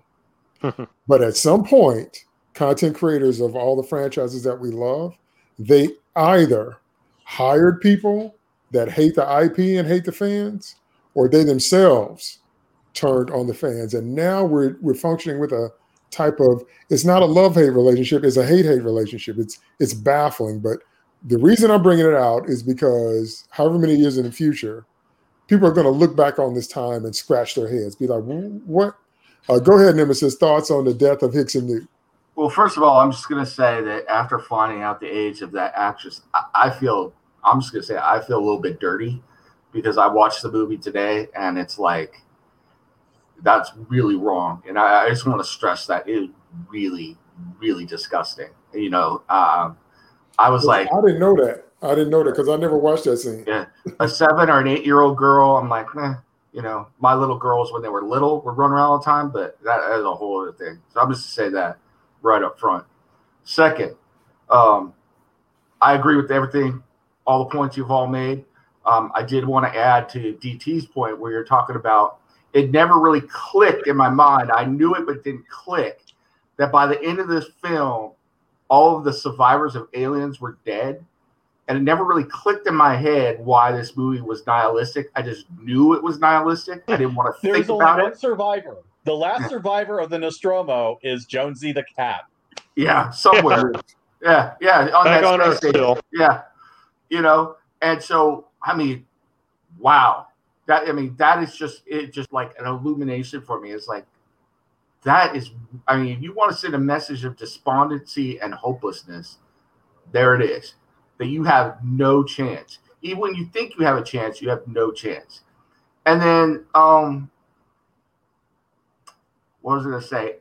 The last thing I'm going to say, you know, I agree with all your points in film, so I'm going to take it somewhere else for a second and put my writer's hat on for a second.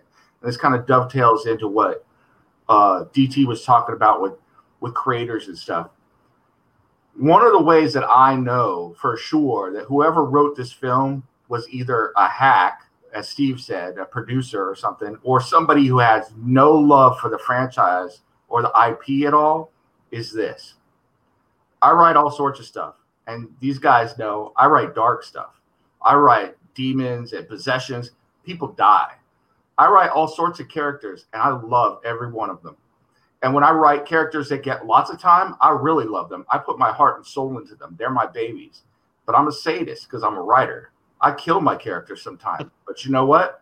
I never kill them without a reason. Never. If one of my characters, one of my babies that I put a bunch of time into dies, it's going to be for a dang good reason, for a story reason. It's not going to be a throwaway. The only time if if if I wrote a bunch of characters and I gave you my baby and then you killed my baby for no reason, it would kill me and it would infuriate me.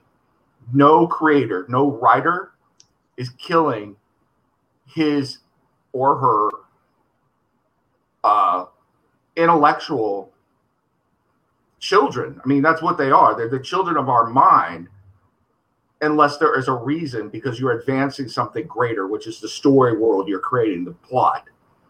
And Hicks and Newt, and to a certain extent Bishop, even though he plays a part later, were killed for no reason. Their deaths serve no reason for the story. And right there, that tells me that whoever did that didn't care about these characters at all, didn't care about the story at all, didn't care about this IP at all, didn't care about this franchise at all. It certainly wasn't the people that came up with those characters, that wrote those characters for aliens. It wasn't them. Because no creator, no writer does that to their creation because they put too much of their heart and soul into developing those characters in the first place, and then you just flush them down the toilet. And that's all I got to say about that. Now, what I want to do is I want to combine all the comments of my co-host and put on my writer's hat and talk about macro vision. Because everything we have said up to this point about the failures comes from a lack of an overarching vision. I want you to think about every franchise that you have been disappointed in. The reason it turned bad is because of either it never had a cohesive overarching vision or they turned their back on the one that was there. And everything that they just said, everything we talked about, the biomechanical art. See, I really want that movie bad now. What me and Jeff were talking about. I really want it bad. The Alien Homeworld as designed by Giger and everything that they come from. It's because, and here's my point, the story world has actually already set up for the alien adventures to continue. So, in other words, hurting Ripley, Hicks, Newt, and Bishop doesn't do anything. The story world is there for the alien franchise to continue. You didn't have to hurt them. You didn't have to destroy them. You didn't have to cut open this little girl. You didn't have to impale Hicks. You didn't have to mutilate. You didn't have to do any of that. You could have let them go off in the sunset. You could have let them join a science division. You could have let them be like Sarah Connor and get their revenge on Weyland-Yutani, like Sarah Connor was trying to stop Skynet or get a revenge on Cyberdyne systems. So many different ways it could have gone. In other words, we could have had it all. We could have had an alien homeworld. We could have had more creatures. We could have had more art. We could have had more mythology for the aliens. And the human characters could have got a happy ending, gone off in the sunset, and then we continue the franchise in the next movie with a new set. We could have even done Aliens Berserker, if you're familiar with that book, where they hmm. develop an exosuit where they actually go in the nest and then they have a man that's bait. I just so many different ways. The books did it, and the novels do it, and some of the games did it. But the movies just oops, movies just dropped the ball in a way that we we still don't understand. This 2021, and we still don't understand. How could you blow it that bad? Okay, so after the alien comes out, the movie basically becomes a chase movie slash haunted house again, a little bit of a repeat of the first one. So basically, who's going to die and how? So it's a chase movie slash haunted house movie. So we are going to talk about that. But before we get to that, here's what I want to talk about. I want to talk about Ripley as a woman in the midst of a, a colony of prisoners, a colony of double Y chromosome men who are uh, overly aggressive, uh, rapists and murderers, and men who are overly perverse. And they drop Ripley in a situation like that. Uh, and then, of course, we have the attempted rape scene. Now, we were talking before we came on it. My perspective on it was I think that was very watered down. I think they tried to have it both ways. They tried to make us believe that these were men who were kind of at the extremes of humanity and they were at, you know, the extreme end of space. But somehow you drop a woman in their midst and I don't know, it, it felt disingenuous to me. Hmm. The, the thing I like most about the attempted rape scene, because nothing about that is good, but the thing I liked most was the way Dillon saved the day. And the way Dillon saved the day, I maintain, is because Ripley put on bravado, whether it was real or false. But she won his respect by letting him know she wasn't afraid of him. Because what does she have to lose at this point? And I think that respect carried over to him saving her when the other prisoners tried to rape her. But it was one of the, like Nemesis said, something, it's, uh, you have cognitive dissonance that you can't explain. And then sometimes somebody puts it in words and it clicks for you. Because my cognitive dissonance as I watched the film was that I realized that nothing about this is realistic.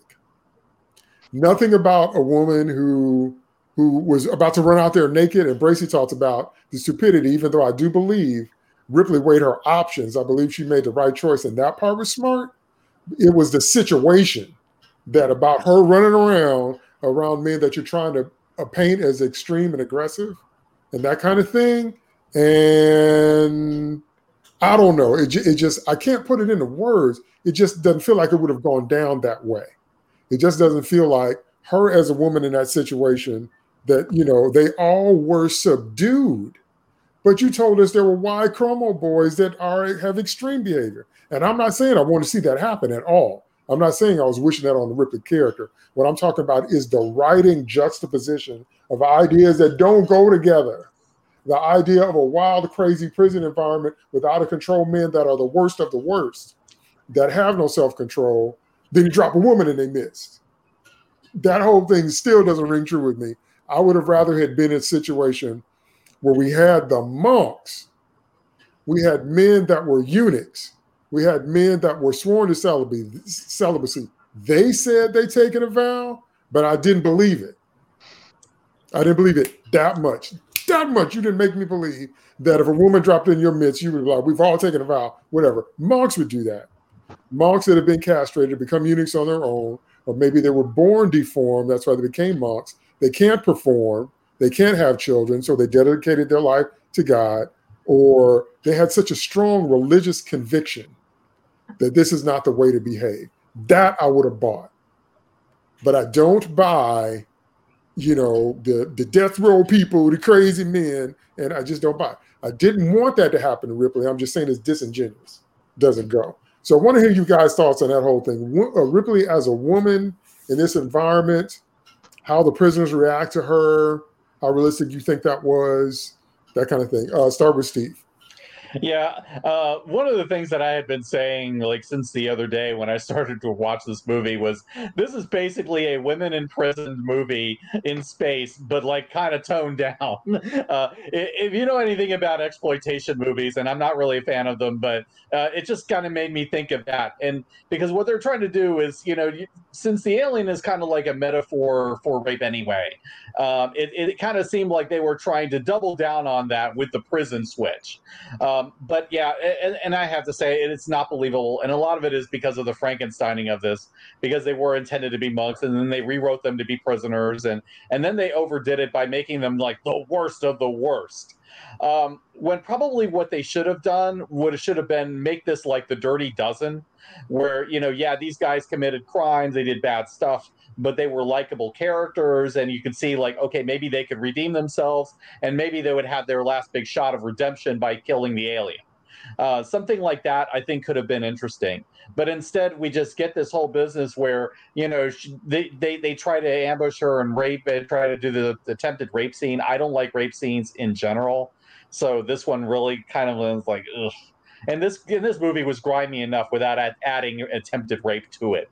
Uh, in addition to that, um, I did like the way they they handled the Dillon character. I agree with you, DT. I think Dillon has been like the one good character throughout this one movie, this whole movie, and the thing that kind of kept me going, especially through the last half of the movie, because Dillon uh, was one of those characters. It seemed like the kind of character that you would find like in a Dirty Dozen.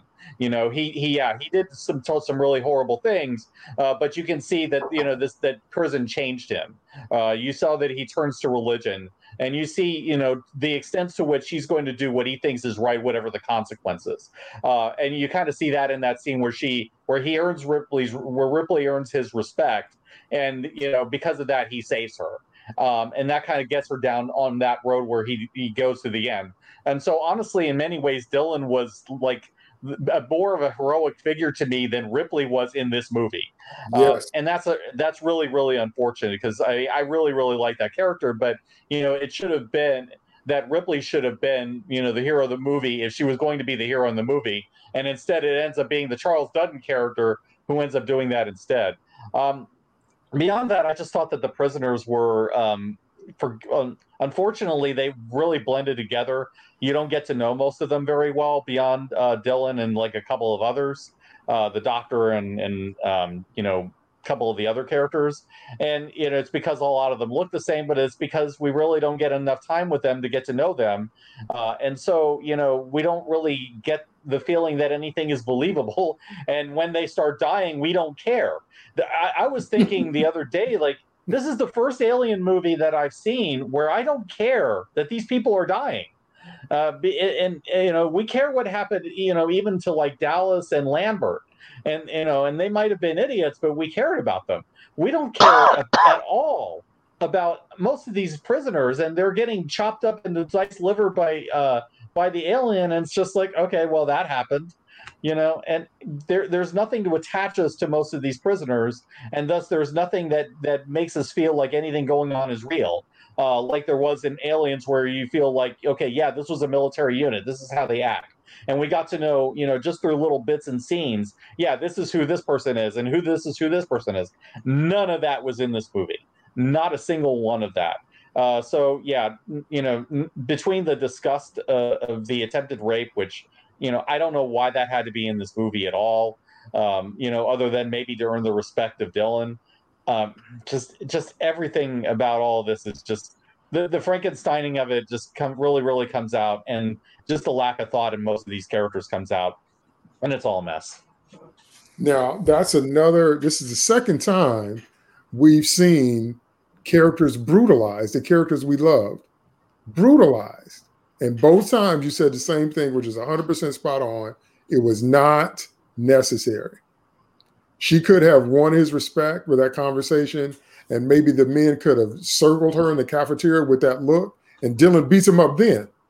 We didn't have to get graphic. We didn't have to go into detail. That wasn't necessary. Uh, go ahead, Nemesis. Thoughts on Ripley as a woman in a prison with a bunch of Y chromo boys? Yeah. Uh, how do I say this? Um, putting a woman in among a group of you know, an enclosed space with a bunch of double Ys. And I actually did a little research on this for something else I wrote a long time ago. Would be akin to strapping a bunch of meat to yourself and walking through an enclosure with a bunch of lions. um, you could do it, but it's not advisable, you know. And uh, I'll be honest with you, although I love Dillon, Dillon was the least believable if he was supposed to be a double Y chromosome. Because in order to keep control of yourself, even religiously, you would be doing, I mean, you'd be doing self flagellation, you'd be doing, you might even be castrated, you'd be doing a whole host of things very unpleasant. Um, that said, I think once again, this is an idea, and this is just me speculating with my writer's hat again on that this must have been an idea that carried over uh, from the Frankenstein of the script. And this is not me saying I want to see this film or that would want to write this, but I could. I could see you writing this where Ripley is plunked down into this situation where she is in real danger. Every moment she has to be on her guard. And then you add the alien into it. Then the tagline for the movie makes sense because then you get a juxtaposition between who's more dangerous, alien or man? You know, who is the, the greater threat? Who is the greater evil? and you would have to do some pretty horrible things to Ripley that I don't want to see, that I don't necessarily want to write. I could do it. I don't want to do it. It would be an interesting moral discussion. It would be, a, you know, a takeoff from there. There would be a way to write it without being graphic, but it would still be disturbing. And I could see that movie lurking in the background there. It would be interesting. It would have to be rated R. It would be very disturbing. It wouldn't be a sci-fi horror movie. It would be something else. And it would be a disturbing movie. It'd be like a seven movie that you never want to see again, you know, where it's just like you watch it once, you're like, yeah, I'm good. I don't think I need to see that for the rest of my life, you know? Um, and I think that's really what they were going for here, especially when I heard the tagline, because that's the first time I've ever heard the tagline.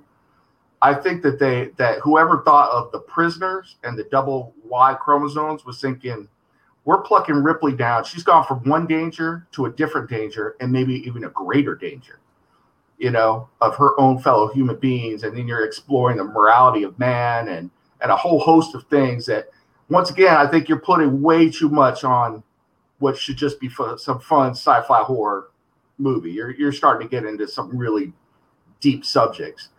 And so I think that's what they they were kind of thinking here, and it's just a mess. You know, it's just a mess because you're putting way too much in there. If that's the movie you want to make, then there are ways to do it. I don't think it's advisable, but there's ways to do it, and this was not the way to do it. So, see now what you articulated was, like I said, I couldn't put words to it, but that helped me put words to it. Is that I didn't want to see any of this.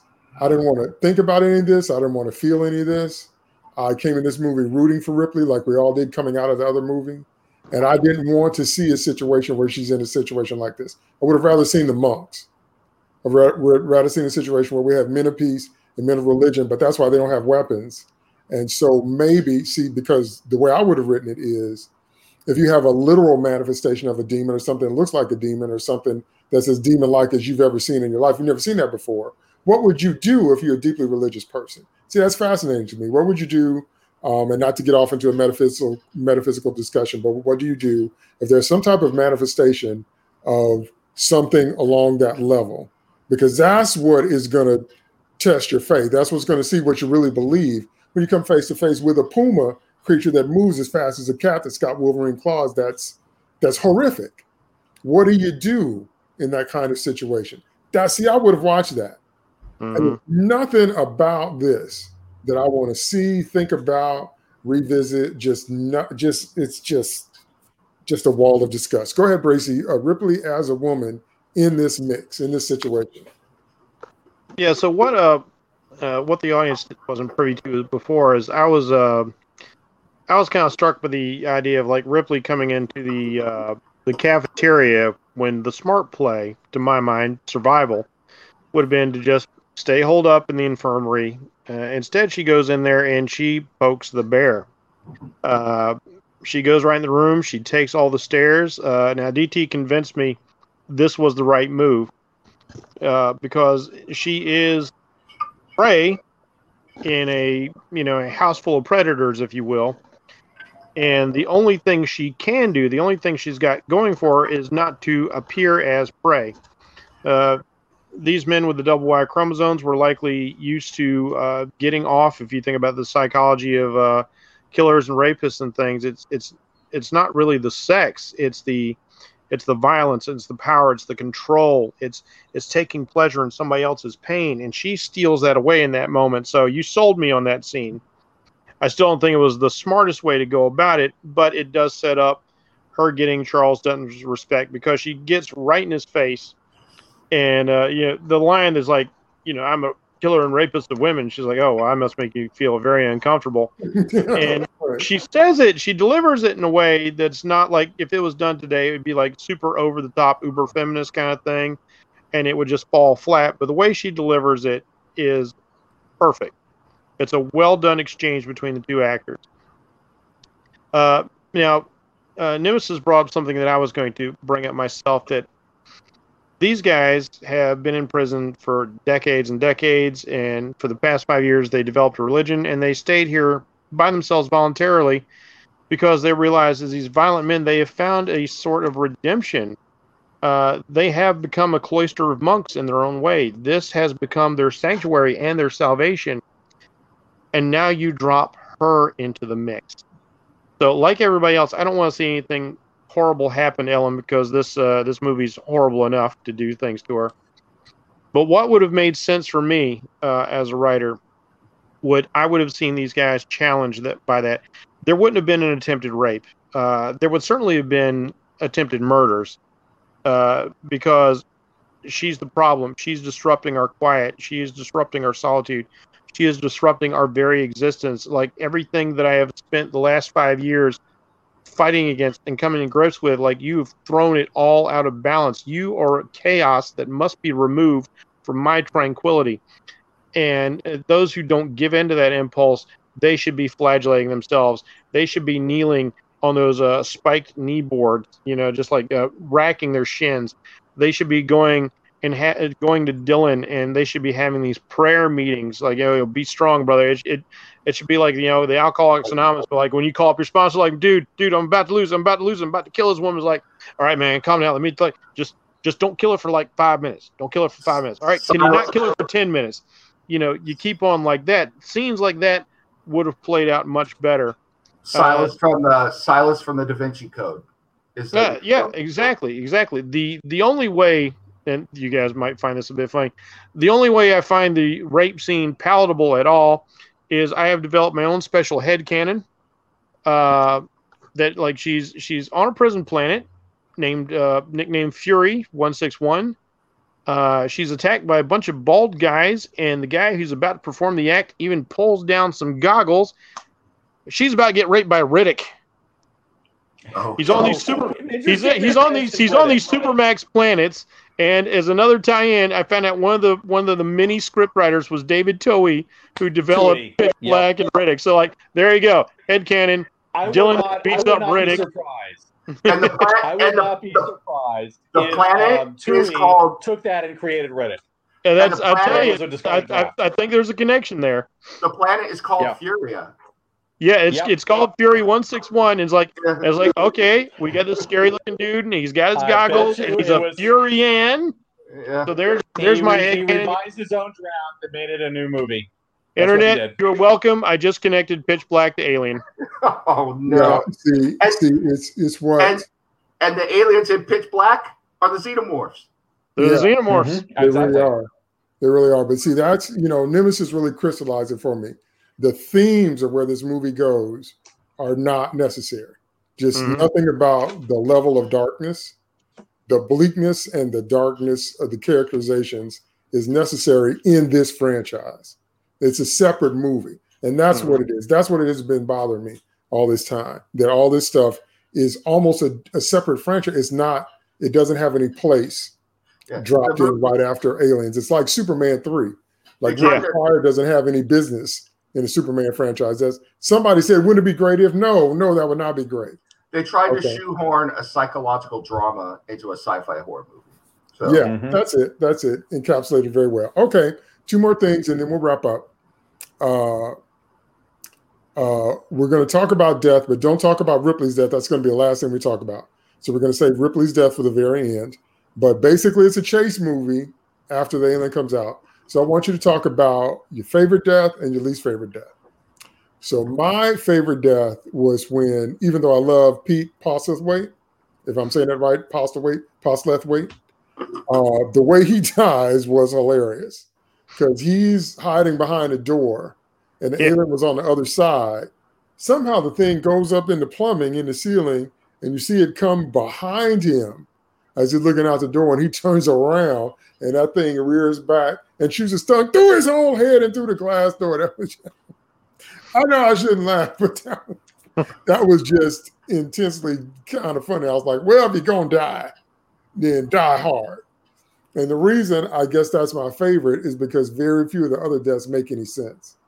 There are so many deaths where they walk up on an eight foot creature that you couldn't see it, and then it all of a sudden just rears up to full height, and you no, no, that's a, a poor attempt at a horror film or whatever, the whatever. But that one I thought was kind of because that was something that only the alien can do. Be on one side of the door and it doesn't occur to you because a human wouldn't do it because we saw them doing it in aliens. But they would go mm-hmm. up in the ceiling and go up in the pipe and go up in the beyond structure where we don't walk and come down. I was like, oh my goodness. So that one I liked. The absolute worst death, and remember, we're not counting Ripley, that's at the end, is Dillon's death. I can't stand the way he went out. I couldn't believe they had the alien just tear him apart. And then he dies in the hot lead. I couldn't believe when he told Ripley, Ripley to leave and he was going to take the lead and go out that way.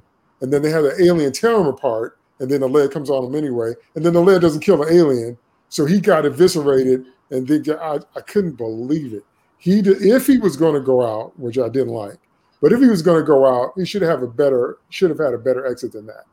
He went toe to toe with the alien, and of course the alien's going to win. We get all that, but once again, Steve's theme it was not necessary. That was not the it tore him apart, and he's screaming as he's dying. Is that all you got? Is that the best you can do? So he's dying hard. He's dying like a man. Yeah, that's good, but he's still dead. Okay. And I just, and then they poured a lead on him. And I'm like, if any character had a mini redemptive arc, it was him.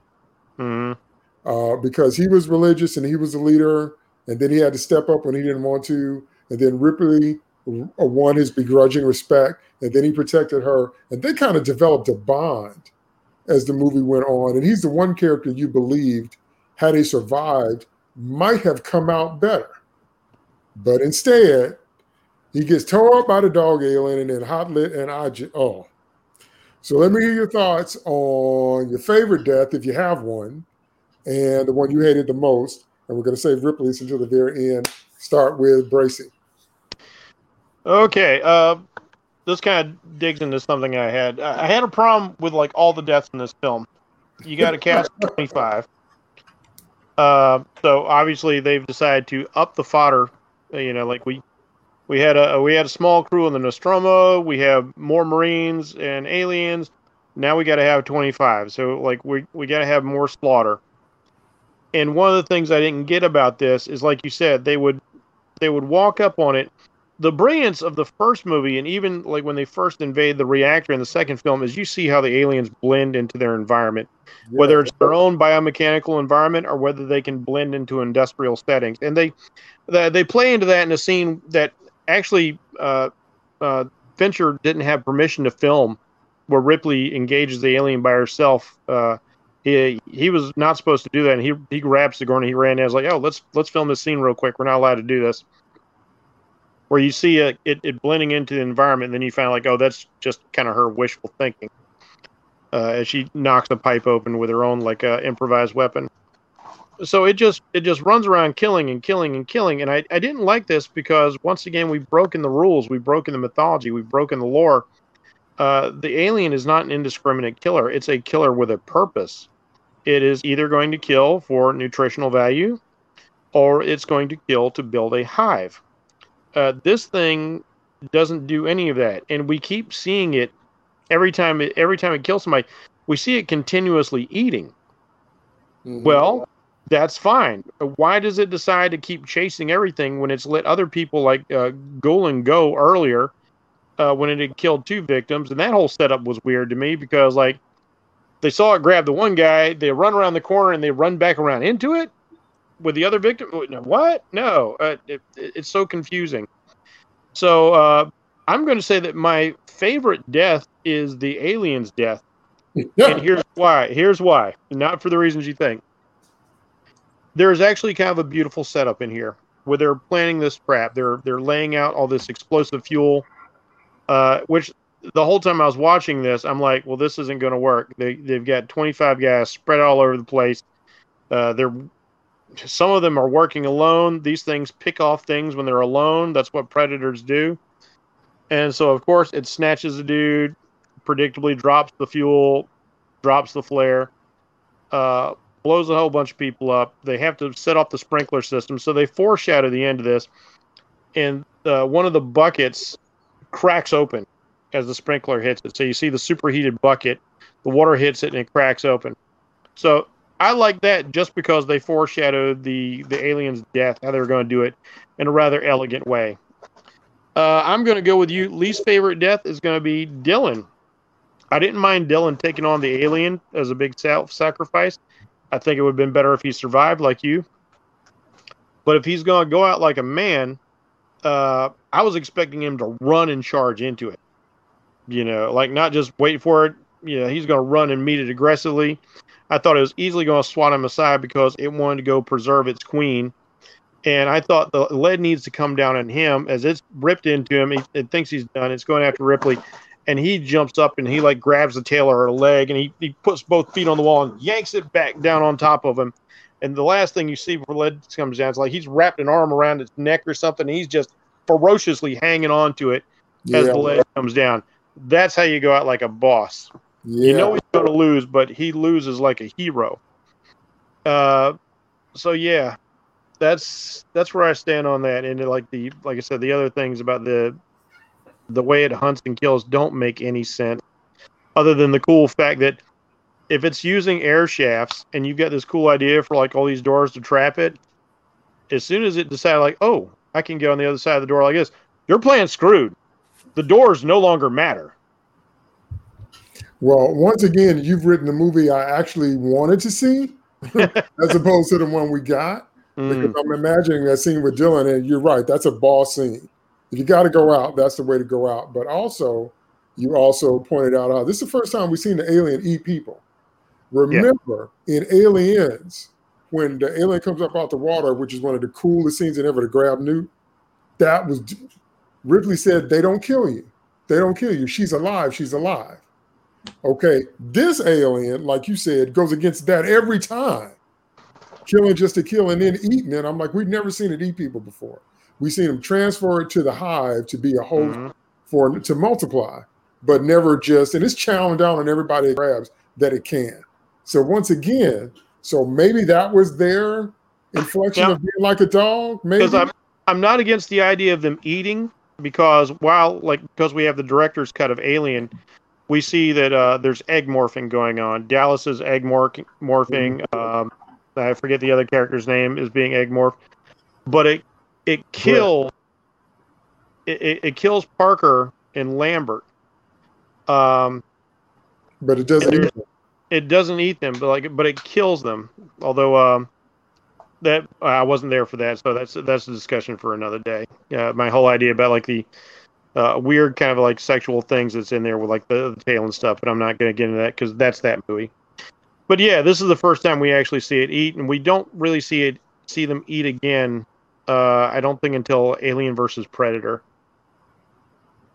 Okay. Yeah. So again, in terms of the mythology, maybe that was their nod to a dog. I don't know. Hmm. Based on what we've seen so far, it doesn't make any sense because the alien would have been trying to set up something, uh, a hive-based system to Yeah. get more eggs in there to hatch more aliens. That's what they do. That's their whole biological imperative. That's right. That's right. That's what they do. Go ahead, Nemesis. Uh, least favorite death and most favorite death, if you have one. Uh, all right. If, well, before I get into those, I have to say this is what I'm about to say is going to prove why all of you are much better people than I am. So, uh, I, I I found Dillon's death hilarious, uh, darkly ironic, because I was just sitting there watching him just getting torn up by this thing and go, "Come on, come on," you know. And I was just like, "Brother, if you're gonna do that, go full Samuel L. Jackson with it, man. Just be like, let's just go," you know. So I, I just thought it was ridiculous. Um, that is one of the moments. I mean, one of the moments in this film where I thought it was just absolutely. I mean, the guy is getting eviscerated and he's yelling at it. I do like Jeff's idea for it, and and so when I think see things like that, even though it's terrible, I I, I just laugh at stuff like that, and which makes me a terrible person. So keep the shame on me. I, I know. Um, my least favorite death in this movie is the death of Clemens. And the reason I say that uh, is because two people there saw something behind Clemens and didn't say a darn thing. Yeah. I mean, they just they they let that thing get him. I mean, at least for Ripley, she saw it a moment, you know, just a moment before. But the other guy, he's just sitting there watching it, going, "All right, yeah, let's see what's going to happen now." I'm just like, brother, say something, do something. And even Ripley, it's like you got to shout out. So I hate that death. uh, you'd think that they'd yell, warn him, do something, you know, make some movement that would make Clemens be like, uh, maybe I've got an alien coming behind me. Instead, it was just pure horror movie stupidity. That's really what that was. It was really dumb. Um, my favorite death, and once again, makes proves that you guys are better people than me because I, I laugh at darkly ironic things all the time. I love when the warden got killed. I thought it was absolutely hilarious, and then the rubber ball dropping down. I thought that That was was one nice of the fun, uh, it was one of the funniest damn things I've seen in the whole movie. You know, and and maybe it's just my sense of humor. I do laugh at dark stuff a lot. Uh, I guess it's kind of my coping mechanism in some ways. But he's sitting there telling them there's nothing to worry about, and then he just snatched up and destroyed, and then the rubber ball comes down, and I was, you know, and then and then right after that, the guy's sitting there mopping it up, looking Yeah. at the scene. I was just like, Well, well, the warden deserved it. yeah, Mhm. So that was a little bit more thing. But that thing you just pointed out, that didn't occur to me until you said it, and now I can't unsee it. Uh, that was a horror movie scene just for the sake of being there because it doesn't make narrative sense. Because the alien comes in and ignores two prisoners that are already in his path. If it's for food or reproduction, you have two deer or gazelle, if you will, if you're the apex predator, right there, and one of them is strapped down. He we walks, gotta- literally walks past them and says, "No, I'm gonna kill her boyfriend." Well, we got to forgive that because she's got the queen in her and it can sense that. But there's no reason not to eat the guy in the bed.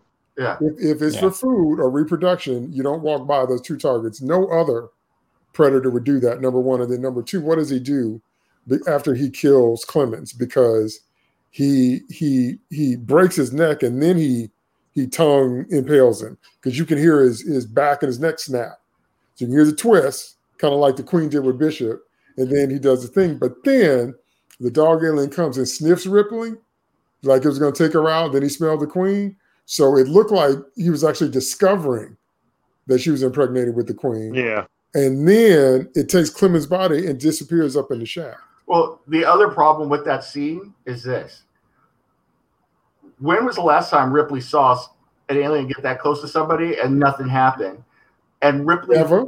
and and Ever. Ripley is not suspicious until later on in the movie when she goes checks. But she Right. goes a third of the movie having seen the alien come up to her, and then we have to have another scene where she goes out alone to try and get the killer, and it doesn't. So it's like that wasn't even necessary because you've already seen that it won't kill you. So Okay, we're going to talk about that in a minute when we talk about her death because whole arc, whole, whole arc plays into how she goes out, and every point along the way is stupid. Uh, go ahead, Steve. favorite death and least favorite death if you have one. Yeah, favorite death. I, I'm going to go with the warden as well, and it's mainly for the same reasons why uh, I, I was okay with Dallas getting killed in the first movie, uh, and and that was uh, that I really hated the warden.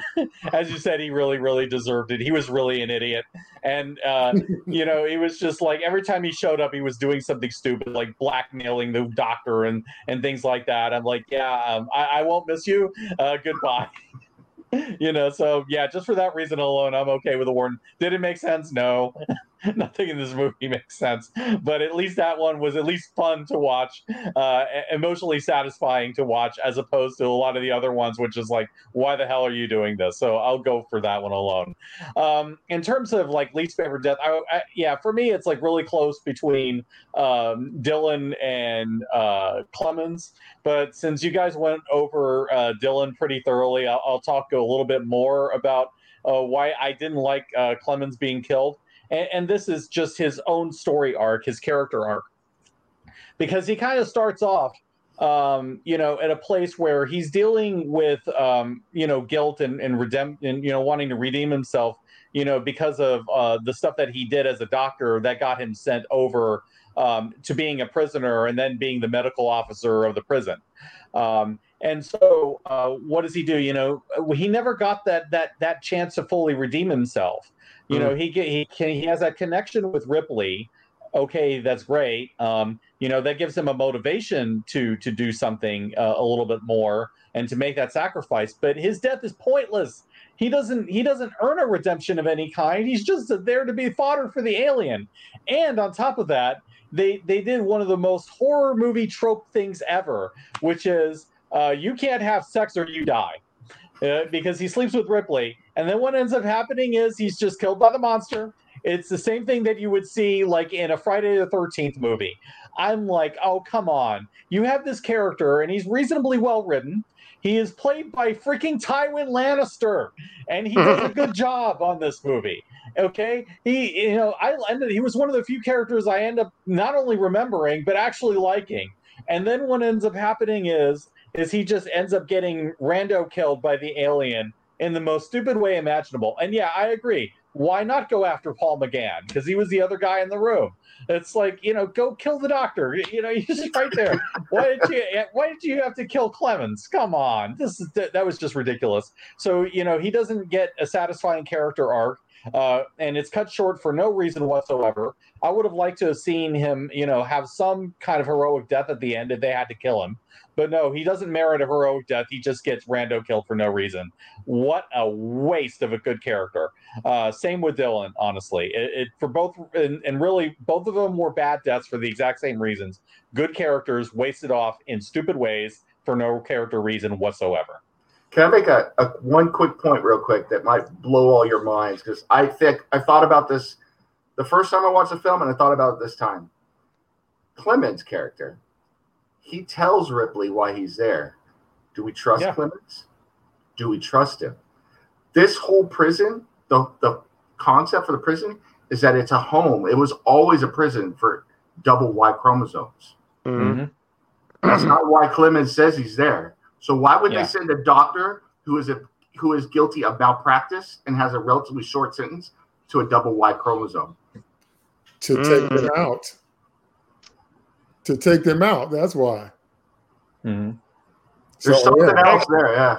Excellent point. I missed that. I wasn't thinking about that at all. But with what you said earlier, Jeff, we shouldn't have to be trying to figure out stuff from the movie. Yeah. Movie's supposed to be telling us what's going on because yeah, the definitely if you have a doctor there that's known for putting together bad cocktails, if you know a prisoner or two just happens to die, who would know? Or maybe Weyland-Yutani, they should have named this ma- movie Alien Three Red Shirts because that's what it was. But um, another thing that I thought of is you were talking about smelling the queen inside of Ripley. I thought maybe the alien sense like your dog can smell when you've been intimate. Like Yeah. maybe the dog knew, well, Clemens is hooked up with Ripley, and I think a queen mama's inside of Ripley, so he's got to go because he's a threat. So that's possible too. As well, yeah. But yeah, you know, the, they should explain that to us. This is why he walked past other characters because he could sense and smell like a dog could. That Clemens Okay, that- intimate with Ripley. That's a That cool actually plot point. that actually makes the scene make more sense because like he Mhm. kills Clemens because he's been on Ripley. He follows her to the cafeteria instead of killing the other guys right there because this thing is a voracious killer for some reason, and then kills somebody in the room that she's just entered who is Mhm. acting aggressively towards her. That puts it in a lot better context. And and and the alien also followed Dillon when Dillon appeared to be threatening Ripley later Yes. in the movie. So Yeah, the- see, I see. that's subtle, but I it, obviously with this chop sake of the film, we didn't get any of that. And you know, the more I think about you saying red shirts, it keeps clicking one other thing about this film. These people do not act like they are in a film with an alien. Ripley keeps refusing to tell anybody, but she keeps demanding the truth out of the doctor. If she'd have been straight with him, he might have lived. She keeps telling all these guys, "We got this alien thing. We got this alien thing. Oh, now you see it, you know it." And then they still don't act like it because what they do?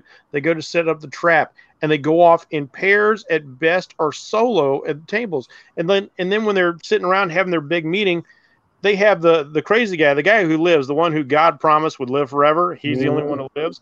hmm He's sitting up by himself.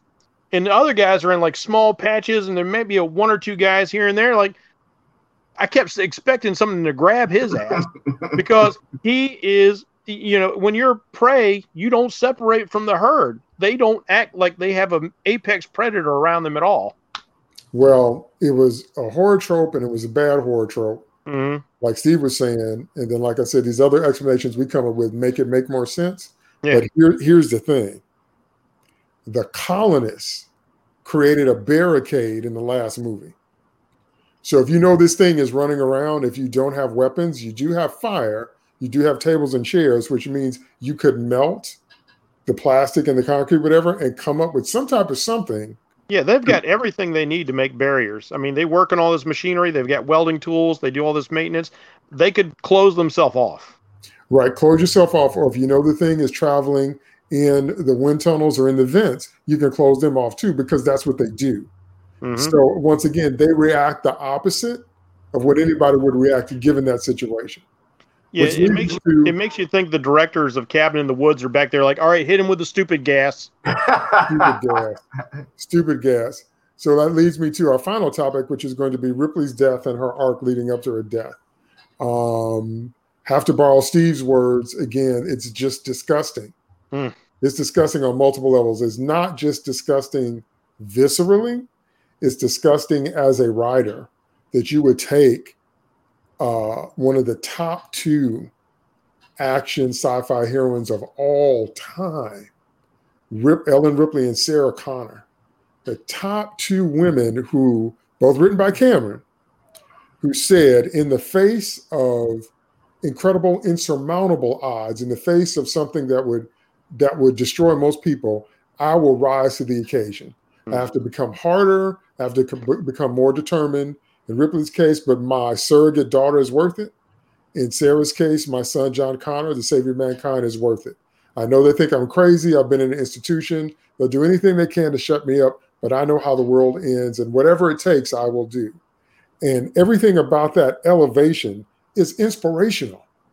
Everything about that, seeing people dig into a deeper part of themselves and say, in spite of the insurmountable odds in front of me, I'm going to become what I need to become to save my child and, on some level, save the world. That's who these women are. And that's why we love them. But this movie, this movie right here says that, like when the alien comes up to her, Ripley's afraid and she's doing all this kind of stuff. I don't want to see Ripley like that. That's not what Ripley was doing before. I know she had weapons before, but when she was on her way in the elevator down to the Queen's lair before she met the Queen to get Newt, she was Rambo, man. She was all with this right here. And, and now she's hunching. I'm like, eh, no, I don't want to see that. And and you know, people would have at least swung chairs at it, or you would have done something rather than cowering in the corner. And then what you just said, I hadn't thought about it. It's a bad horror trope. She didn't say anything. Clemens is begging her, What are we up against? I'm on your side. I want to help you, but I need to know what we're fighting. She didn't say anything. It's like, Well, I just need to see the chamber and there's the acid burn. She didn't say anything, which is the absolute wrong response to having a situation until people start dying and now the grits have hit the pan. Now you come screaming, talk about it's here. You already knew it was here. You know, that is not the woman we saw in Aliens. That is not a flight officer. That is not someone that's been around Marines. That's not someone that's risked their life to save their child. That's not that person. That's somebody else. And so, and then uh, the scene where she sees the the thing in her, and she sees the queen in her, and all this different kind of stuff. There's a line she says when she, you know, that little funny jab, you know, it's just right there down in the basement. It's a metaphor. But there's a line she says that sums up her whole arc in the film. She says, You've been a part of my life so long, I don't remember anything else. That is her version of you win. Yeah. But when the baby alien comes out and says, Amen, we're dealing, that was I win. When Ripley went down in the basement and said, You've been a part of my life, she said, You win. I'm like, then what's the point of the film? What's the point if the alien just what's the point? There's no point. It's just needlessly, needlessly, needlessly dark. So then, so then we get to the final thing, and she wants to commit suicide, but she can't kill herself, and then she ends up killing herself. Okay, in Rocky three, Apollo said it doesn't take a man to stand there and get his head beat in. In Rocky four, Apollo stood there and got his head beat in. I can't Yeah. stand that. I can't stand that. I can't Yeah. stand it. So Ripley says, I don't have the courage to do what I need to. I've got a queen inside of me. It can lay thousands of eggs. I know what it can do. I need to die, but I can't do it. Then at the end of the film, guess what? All of a sudden. So all the way leading, all the points leading up to her arc were just so stupid to me. It's not Ripley. it's almost not Ripley as much as Alien 4's Ripley isn't Ripley, but we'll get there next week. But I just did not believe this was the same woman that I saw in Aliens. And so at the end, she decides not to trust a real bishop or original bishop or flesh and blood bishop or bishop model or whatever they were trying to pass him off as. And then she decides to take herself out and throw herself in the lead. And then, if everything that's happened so far wasn't enough, the chest burster queen comes out while she's falling. And once again, uh, Bracey talked many times about violating your own mythology because those things are birthed hard. Let's go back to Kane's situation. Kane was writhing and spitting, and his tongue was out of his mouth, and the thing came out in stages. There was one blood spurt, then it came out a second time, and but it, those things were birthed hard. In the second movie, when they find the one colonist that's alive, that thing's hammering at her sternum, hammering at her sternum, and then it comes out. But here, just all of a sudden, just splurch, and it's out, and it doesn't kill her. Somehow she grabs it and coddles it, nurses. What is she doing? What what what is, what, what is she doing? Is, is it saying that she's a mother? That this is the new new? Is she saying she accepted her fate? She shouldn't be alive to do anything. She should be dead, like everybody else we've seen get chest bursted. But for some reason, this happens. I don't understand why this happens. And then she dies in molten lead, and we have this big score that everybody in the movie said this must be a dream Yeah. everybody in the theater thought there's going to be another scene where she's waking up and this didn't happen, or we couldn't believe it. I still can't believe it. And so when I look at her death narratively and as a writer, I'm like, this is nothing but desecrating a character. Deconstruction is not a strong enough word. This is a desecration. And the character was desecrated right down to the end where the alien stomps his foot on her fresh corpse and said, I win. I put two of my babies in the ship. You know, the crash or whatever killed Newt Hicks. I got a baby in you. I'm I win. That's that's all it was. And I'm just shaking my head like I I couldn't believe it. Couldn't believe it. And that is just why I just cannot stand this film. So I want to hear you guys' thoughts on Ripley's death and the whole arc leading up to her death. Start with Nemesis. Yeah, the first thing I'll say is just that the only thing that redeems the Ripley character in this movie is the Ripley from Alien 4. So, uh, you know, that's how much I hate Alien 4. So that'll be really interesting when we talk about that movie. Because if this was a desecration, Alien 4 is an abomination. And I'll just leave it at that. Well said. Um, yeah, you know, they did the unthinkable here. They took their main character and turned her turned their main character into a plot contrivance. The whole time she is nothing but a plot contrivance, some way to drive forward some weird thing where I honestly believe they wanted to film Aliens 3 and 4 back to back. I think they knew where they wanted to go with Alien 4. And so they used Ripley, the real Ripley, as a plot contrivance in Alien 3 to get them somehow to Alien 4. And it still didn't make sense. But mm-hmm. we'll get to that next week, you know, when we talk about Alien 4. That said, the other thing that really drives me crazy, and I'm glad you hit on this because I'm gonna I'm gonna take that softball you threw up there and knock it out of the park. That scene where she says, "You have been with me so long," blah blah blah blah blah. You know, I don't remember the exact words. I think I blocked them out of my mind. How long has the alien been with Ripley? A couple days on the Nostromo at most. A couple weeks while she was on the space station around Earth. Let's say four or five days at most on the Sulaco and down on LV four two seven, and then maybe a couple weeks at most on Fury, you know, Furya, if that's what we're gonna call it now. So maybe the alien's been with her a month, month and a half. It- it- it- it's it's they're writing real world. Yeah, the alien's been with Ellen Ripley for not you know for uh, since 1979 in our world. So it's been with her for 13 years in our world. For Ellen Ripley, this is still brand new to her. It's fresh. All of Mhm. it's fresh. In her mind, the death of Dallas and Parker and all them, that's still fresh. hmm All of that. So it makes no sense. You know, and this is once again the problem with the writers. They're not writing the franchise. They're writing this movie. they're not writing the lore, they're not writing the IP, they're writing this film that they wanted to tell instead of staying true to what came before. They couldn't care less what came before That's right. because to Ripley, Ripley's a woman out of time. As far as Ripley knows, 57 years ago was last week. Yeah. Now, You know? the reason that's salient is because we've seen it done right with Captain America. hmm We've seen Steve Rogers come out of his frozen coma, realize he's a man out of time, but it's played so well. He's a 1940s dude in a 21st century or late 20th century, whatever, 21st century situation. And so he's got to catch up. And he realizes he's got to catch up, but he still thinks like the man he's always been. And it works for the character.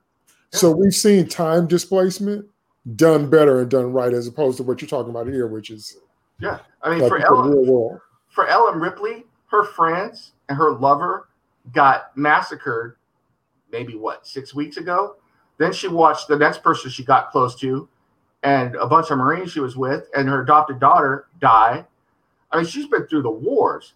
This woman is still grieving, traumatized, and at war. She's not world weary and be like, oh, you're just my, you know, my my enemy that I have battled with over decades. No, this woman has been is is going through it right now. Right. So that that whole arc, that whole concept of her as the, uh, you know, I I've just done with this so much time that it's just weighed on my soul and I'm ready to move on. No, that's not where she is, and there's no way she's there. There's no way. So nothing about this rings true, ever. It never could, because this is not Ripley, like you said. It's not her. This couldn't be her. It's impossible. That's right. That's right. It doesn't ring true at all. And uh, I like how you let us look at the actual movie time in terms of her exposure to the alien and what that would have been like. And she Mhm. definitely would have still have been full of adrenaline and anything. And then another thing, we talked about it before, but I'm gonna throw it out, then I'm gonna throw it to Bracey about how the worst she had in the movie was like a cough. You know, like she maybe had, you know, beginning signs of a flu or whatever. Everybody else that got chest bursts that, you know, didn't have that kind of experience. But she's shaking it off, walking around a couple days, like you said, hooking up with people, whatever, like, you know, it's not that big of a deal. And this thing is growing right here in her lung tissue. And then when it, and then all up to the point where she throws herself off the balcony, she's not convulsing, she's not vomiting, she's not shaking or trembling. She's just having a conversation with not Bishop. And then she does the backwards Christ pose, and that's it. And it's not even uh it's not it just comes out. It's not even a burst. Uh, go ahead, Bracey. Thoughts on Ripley's death and her whole arc to get up to that point. Okay, I've got another delicious hot take uh, that you inspired. Uh, that it, it, it was further inspired because when I was watching the scene again, it's it's been a little while since I watched the movie, and I was kind of thinking of like how she's holding it and how ridiculous it is when the chest burster comes out, and uh, and I was like, how do you even know it's the queen? You like look at a hazy image on on the on the Echo, you know, monitor. Heck, I couldn't even really make heads or tails of what I was looking at on that screen. She's like, it's a queen. How do you know? You've never seen a queen chest burster before. Uh, so this this so there's again, you, you don't know if there were scenes that gave us information that were cut, shot over, all that because the the film was such a mess.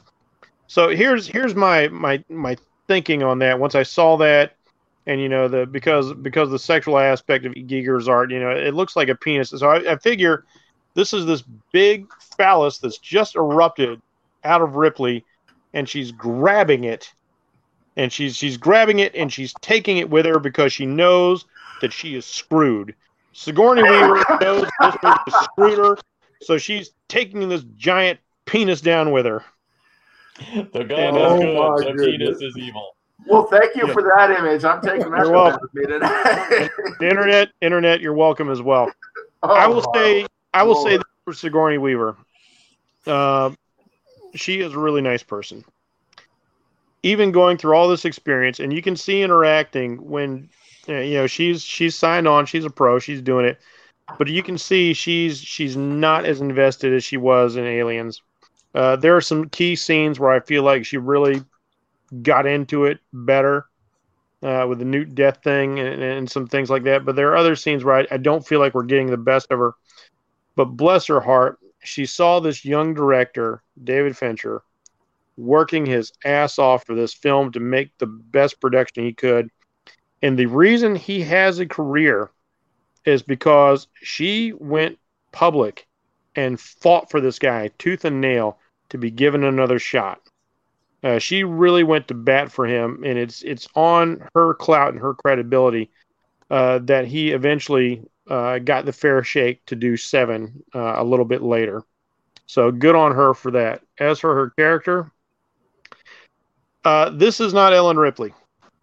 Uh, we have Luke Skywalker and Jake Skywalker. This is Jane Ripley. Okay. Uh, because as you guys, as you so eloquently put, this is not the same character. She does not act like the same character. Uh, the time frame of the franchises, Nemesis is rightly put out. This is not the same character. This is a world weary character who has been beat down to nothing. And you know, you can say she's going through trauma. Speaking of which, where's her PTSD? Uh, Yeah. She she should have that, especially if like now she's lost everything all over again. We don't get into that, and she just she just gives up, and uh, and the movie wants her to give up. There was a thing they used to do uh, in films back between say like the the twenties and forties. It was a mandate that when you did a film, that the good guys always win. You always eventually had sort of a happy ending, and the bad guys always paid and uh, you would see things like this is very this is illustrated brilliantly in a James Cagney film where he's a mobster, and uh, one of his best friends or brother I, I don't remember is a is a priest, and he notices all these the street kids are looking up for him. He's he's been caught by the cops. He's on death row, and you know he's like, hey man, like if you don't want all these neighborhood kids to end up like you, uh, don't go out like I know you want to go out fighting and all this like. Uh, go out crying, go out like a coward so they don't look up to you and heroically Cagney's character does that. He brings himself down. His last act is to have everybody think far less of him than this awful, tough, super bad mobster is a, as a coward at the end. And it works. All the kids stop idolizing him. Now, obviously, this isn't a realistic depiction. Uh, so movies evolved. But what we see here is the antithesis of this and something that we see happening so often again and again today when you look at things like Star Wars, you know, you have to kill the past. You got to get rid of all this stuff. This film is so utterly nihilistic.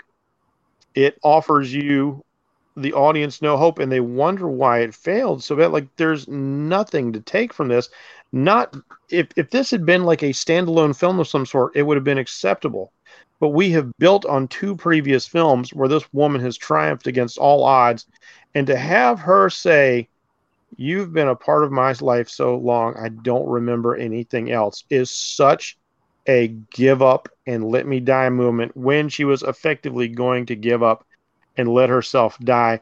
And then she's not even a strong enough character to kill herself until the threat of these things making it to earth. Like no nothing works about it uh, my understanding is even Lance Henriksen didn't like doing the scene, but he's like, eh, I, I guess I need to put a new wing on the house or something. Uh, you know, all it seems like all the actors involved with it, they did it, but they didn't really like it, and so it doesn't play fair. And as I stated earlier, that scene was added in with a chest burster. They they didn't even give the character a shred of dignity in her very last moment. I hate it. you can't have momentum build up one way and then just go the other way. You can call it Mhm. subverting expect- expectations. You can call it shocking your audience. You can call it trying something new. But over and over again, I want you to notice. And when they do this in a threequel, it always blows up in their face. Superman 3, Matrix Revolution, Alien Yeah. 3, we could go on and on, Jurassic Park 3. Every time they try to do that, if you've gotten to the point, uh, gotten to the point as a writer where you are narratively no longer invested in your premise, then it's time to let somebody else write something. Yeah. Because all you're going to do is live long enough to see yourself become the villain. And the final thing I'll say before I turn it over to Steve is you mentioned the uh, X ray scene. I had to watch that over and over and over again before I actually saw where the creature was. Because the first time I saw it, I didn't see it at all. I, I was like, I, I- "Where's I the kept thing?" pausing it. yeah, I couldn't I find see it. it but it's what you just said that made me realize that once again, narratively, it was nonsensical because if we had seen maybe the headdress of a queen, Yeah. we've seen the shape of the queen's head, but how did she know it was a queen? How was it possible that you knew that was a queen? There's no way. No, especially when you cut out the queen chest burster thing, there's no way you could have known that was a queen. Not possible. But anyway, go ahead, Steve. Thoughts on Ripley's death and her stupid arc getting there. yeah, I think that pretty much says everything. Uh, first, I'm going to go and kind of build on something that uh, Nemesis said while I remember, and that is how, um, this question: How long did it take for them to get to Furya? Um, we know that it took, uh, you know, what was it, uh, you know, 57 years or something like that for them to Yes. get uh, from there to Earth.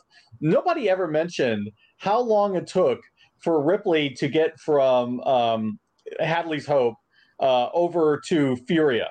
You know, she, for all nobody's mentioned it. Like, how long was I out? She never asked this.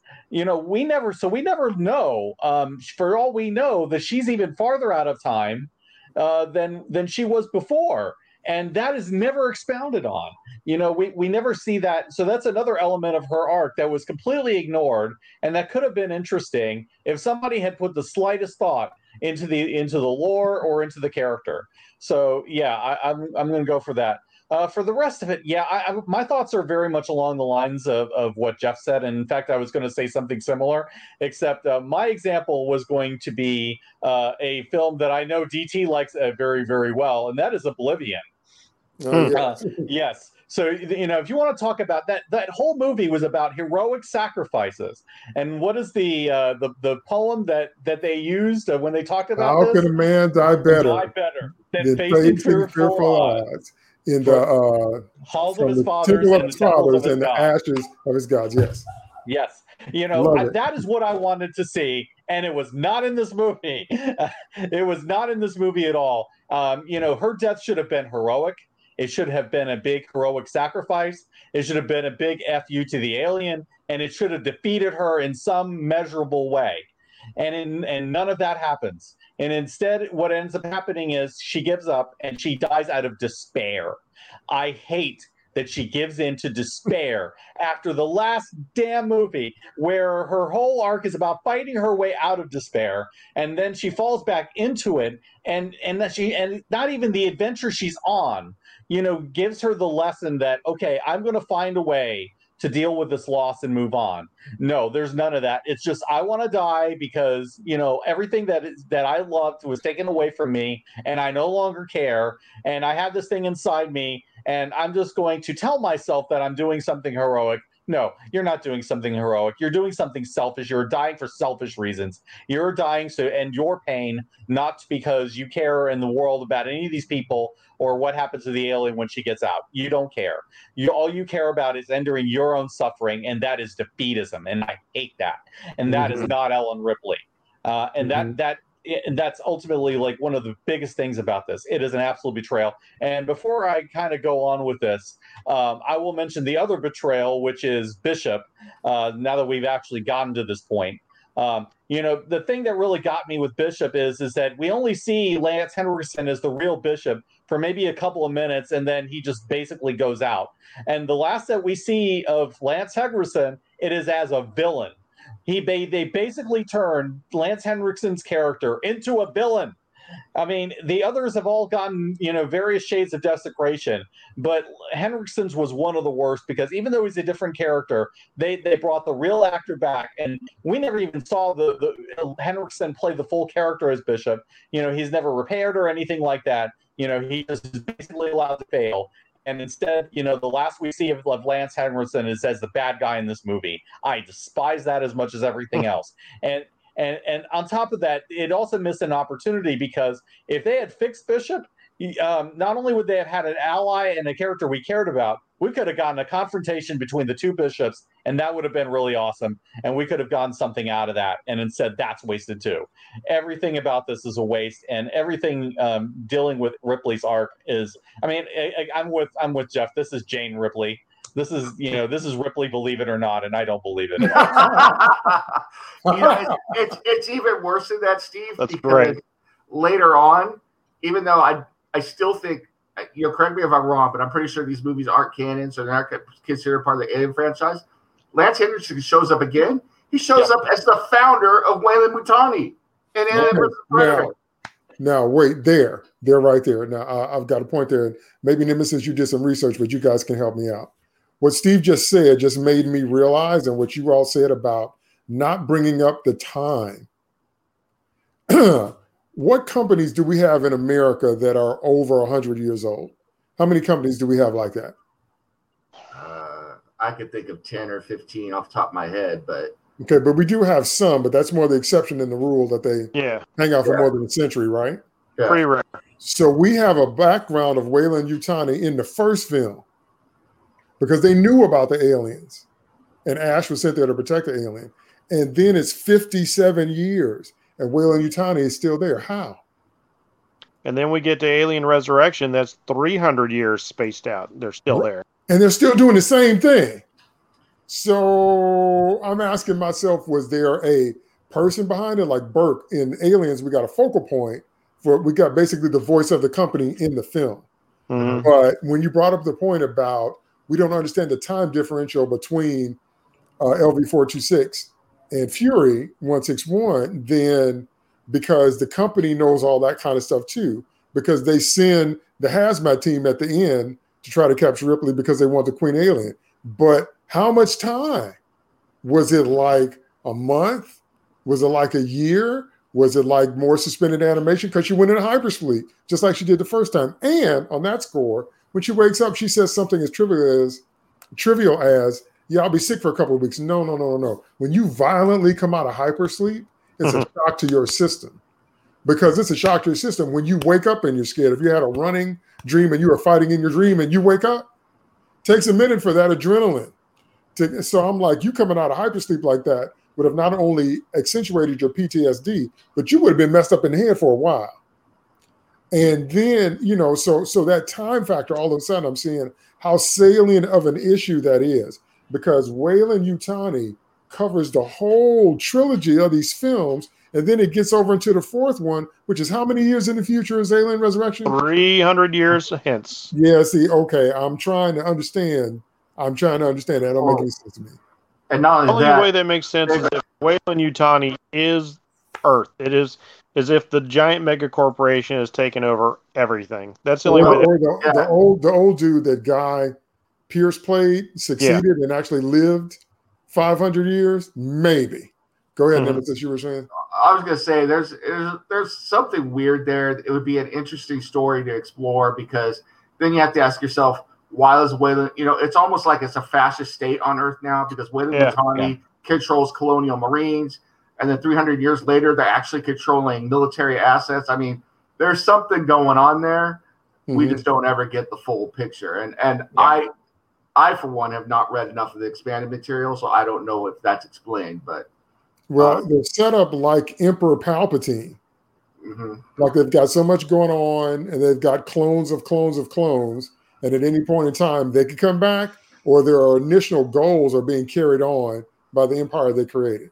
yeah. So it's kind of a shadow villain, but it's worth it, you know, exploring and explaining. But anyway, yeah, they're Okay. surprisingly single-minded for such a long-lived company. Yeah. that's right. That's right. That's right. Single minded. That's right. And I'm like, you can't tell me that by now you wouldn't have just sent somebody to get a xenomorph egg. You know where they at. You always knew where they were. You know, I just, you know, mm, anyway. Okay. So uh, we're going to call it there because this movie makes us tired talking about it. But, um, you know, it just, it just, it just fails on so many levels. It fails narratively. The one thing they got right was atmosphere. It Hmm. looked pretty good. That's the one thing they got right. In terms of a second haunted house, that we could buy. It really looked good. But other Good than that, cinematography. yes, yes. But other than that, narratively, it fails. It absolutely desecrates and spits on the characters. It breaks the momentum from the first movie. The actors didn't like it, and it wasted an incredible cast, turned them into disposable red shirts, and uh, desecrated, uh, you know, our greatest action hero. That's why most people just kind of blocked this out of their head canon. I'm sorry to this day that we didn't, we weren't going to get Blomkamp's film Alien Mhm. Five, which counted three and four as dreams. Yeah. So Ripley Hicks and Newt would wake up and they would be like, "What was that dream we had?" So none of this would have happened. I really, really hope we got so close. We got so close we could taste it, and then really Scott vetoed that. in favor of his film. So we'll talk about that later. But all in all, you know, most of us agree. I've seen people try to defend this film. And like I said, if you're going to defend it on atmosphere, I'm with you. Atmospherically, it, it it works for what it was trying to do. It was grimy, it was dirty, it was nasty, it was spooky, all those things that worked. But it should have been another film. And as we've talked about the themes and the scenes and what the characters go through, you can really see uh, Frankenstein is the proper term, that it was definitely piecemealed, but it lends itself to other mediums and other films, just not the film we got. So, as a writer, always keep that in mind. And that's one of the reasons that we do, by the way, what we do, because bouncing your perspective off of your fellow writers only makes you better. It only opens your mind. It only stimulates stimulates your creativity. It only makes you think about things that you never saw before. That's why we do this podcast. That's why we love why we love to talk about this stuff because it elevates our worldview in every way possible. And that's where you want to stay as a writer. That's how you have a long career. That's how you stay fresh, is by getting fresh perspectives, not trashing what's already been built. This is the only generation that does that. My father built on what his father did. I built on what he did. But now we have a time where, again, that line summed up in Last Jedi, spoken by Kylo Ren uh, get rid of the past, kill it if you have to. Th- this film was the opening salvo of that thought. Hmm. You can see that it's it's absolutely ridiculous. All right, so we'll call it there. I want to thank my co-host. Thank you so much, Nemesis. Uh, absolutely. Uh, love talking this stuff to you guys. And on your point with writers, it's it's that thing. You know, we we we play off each other and make each other strong, stronger. Iron sharpens iron. We don't tear each other down and break each other's swords. We just make each other stronger and sharper. So let's That's do it. That's right. That's right. Thank you so much, Steve. Yeah, um, I, this this film really kind of gets me, and I'm going to be one of those people that pretend that it, that it never happened, and I'll probably be watching the, the aliens after this to get this out of my mind like a fresh sour. But uh, yeah, I, it's one of those movies that's really interesting to talk about, and it's kind of like one of those where you just kind of see institutionally how a movie fails, and it's interesting for that, an interesting failure for that reason. And I, I like interesting failures, uh, as long as they're not this bad. Yeah, I'm going to have to have a palate cleanser after this one, too. Thank you so much, Jeff. Tune in next week when we leave the dreary nihilistic world of Alien 3 and step into the farcical world of Alien Resurrection, where a camp is on full effect. oh, my goodness. Oh, my goodness. Yes, that's going to be interesting. So, thank you so much for tuning in. Thank you for listening to the podcast. Check out the other shows we have on Undercover Capes Podcast Network. Thank you for watching this video on YouTube. Subscribe to the channel. And we will see you next time on the next episode of Sloppy Spoilers. We're.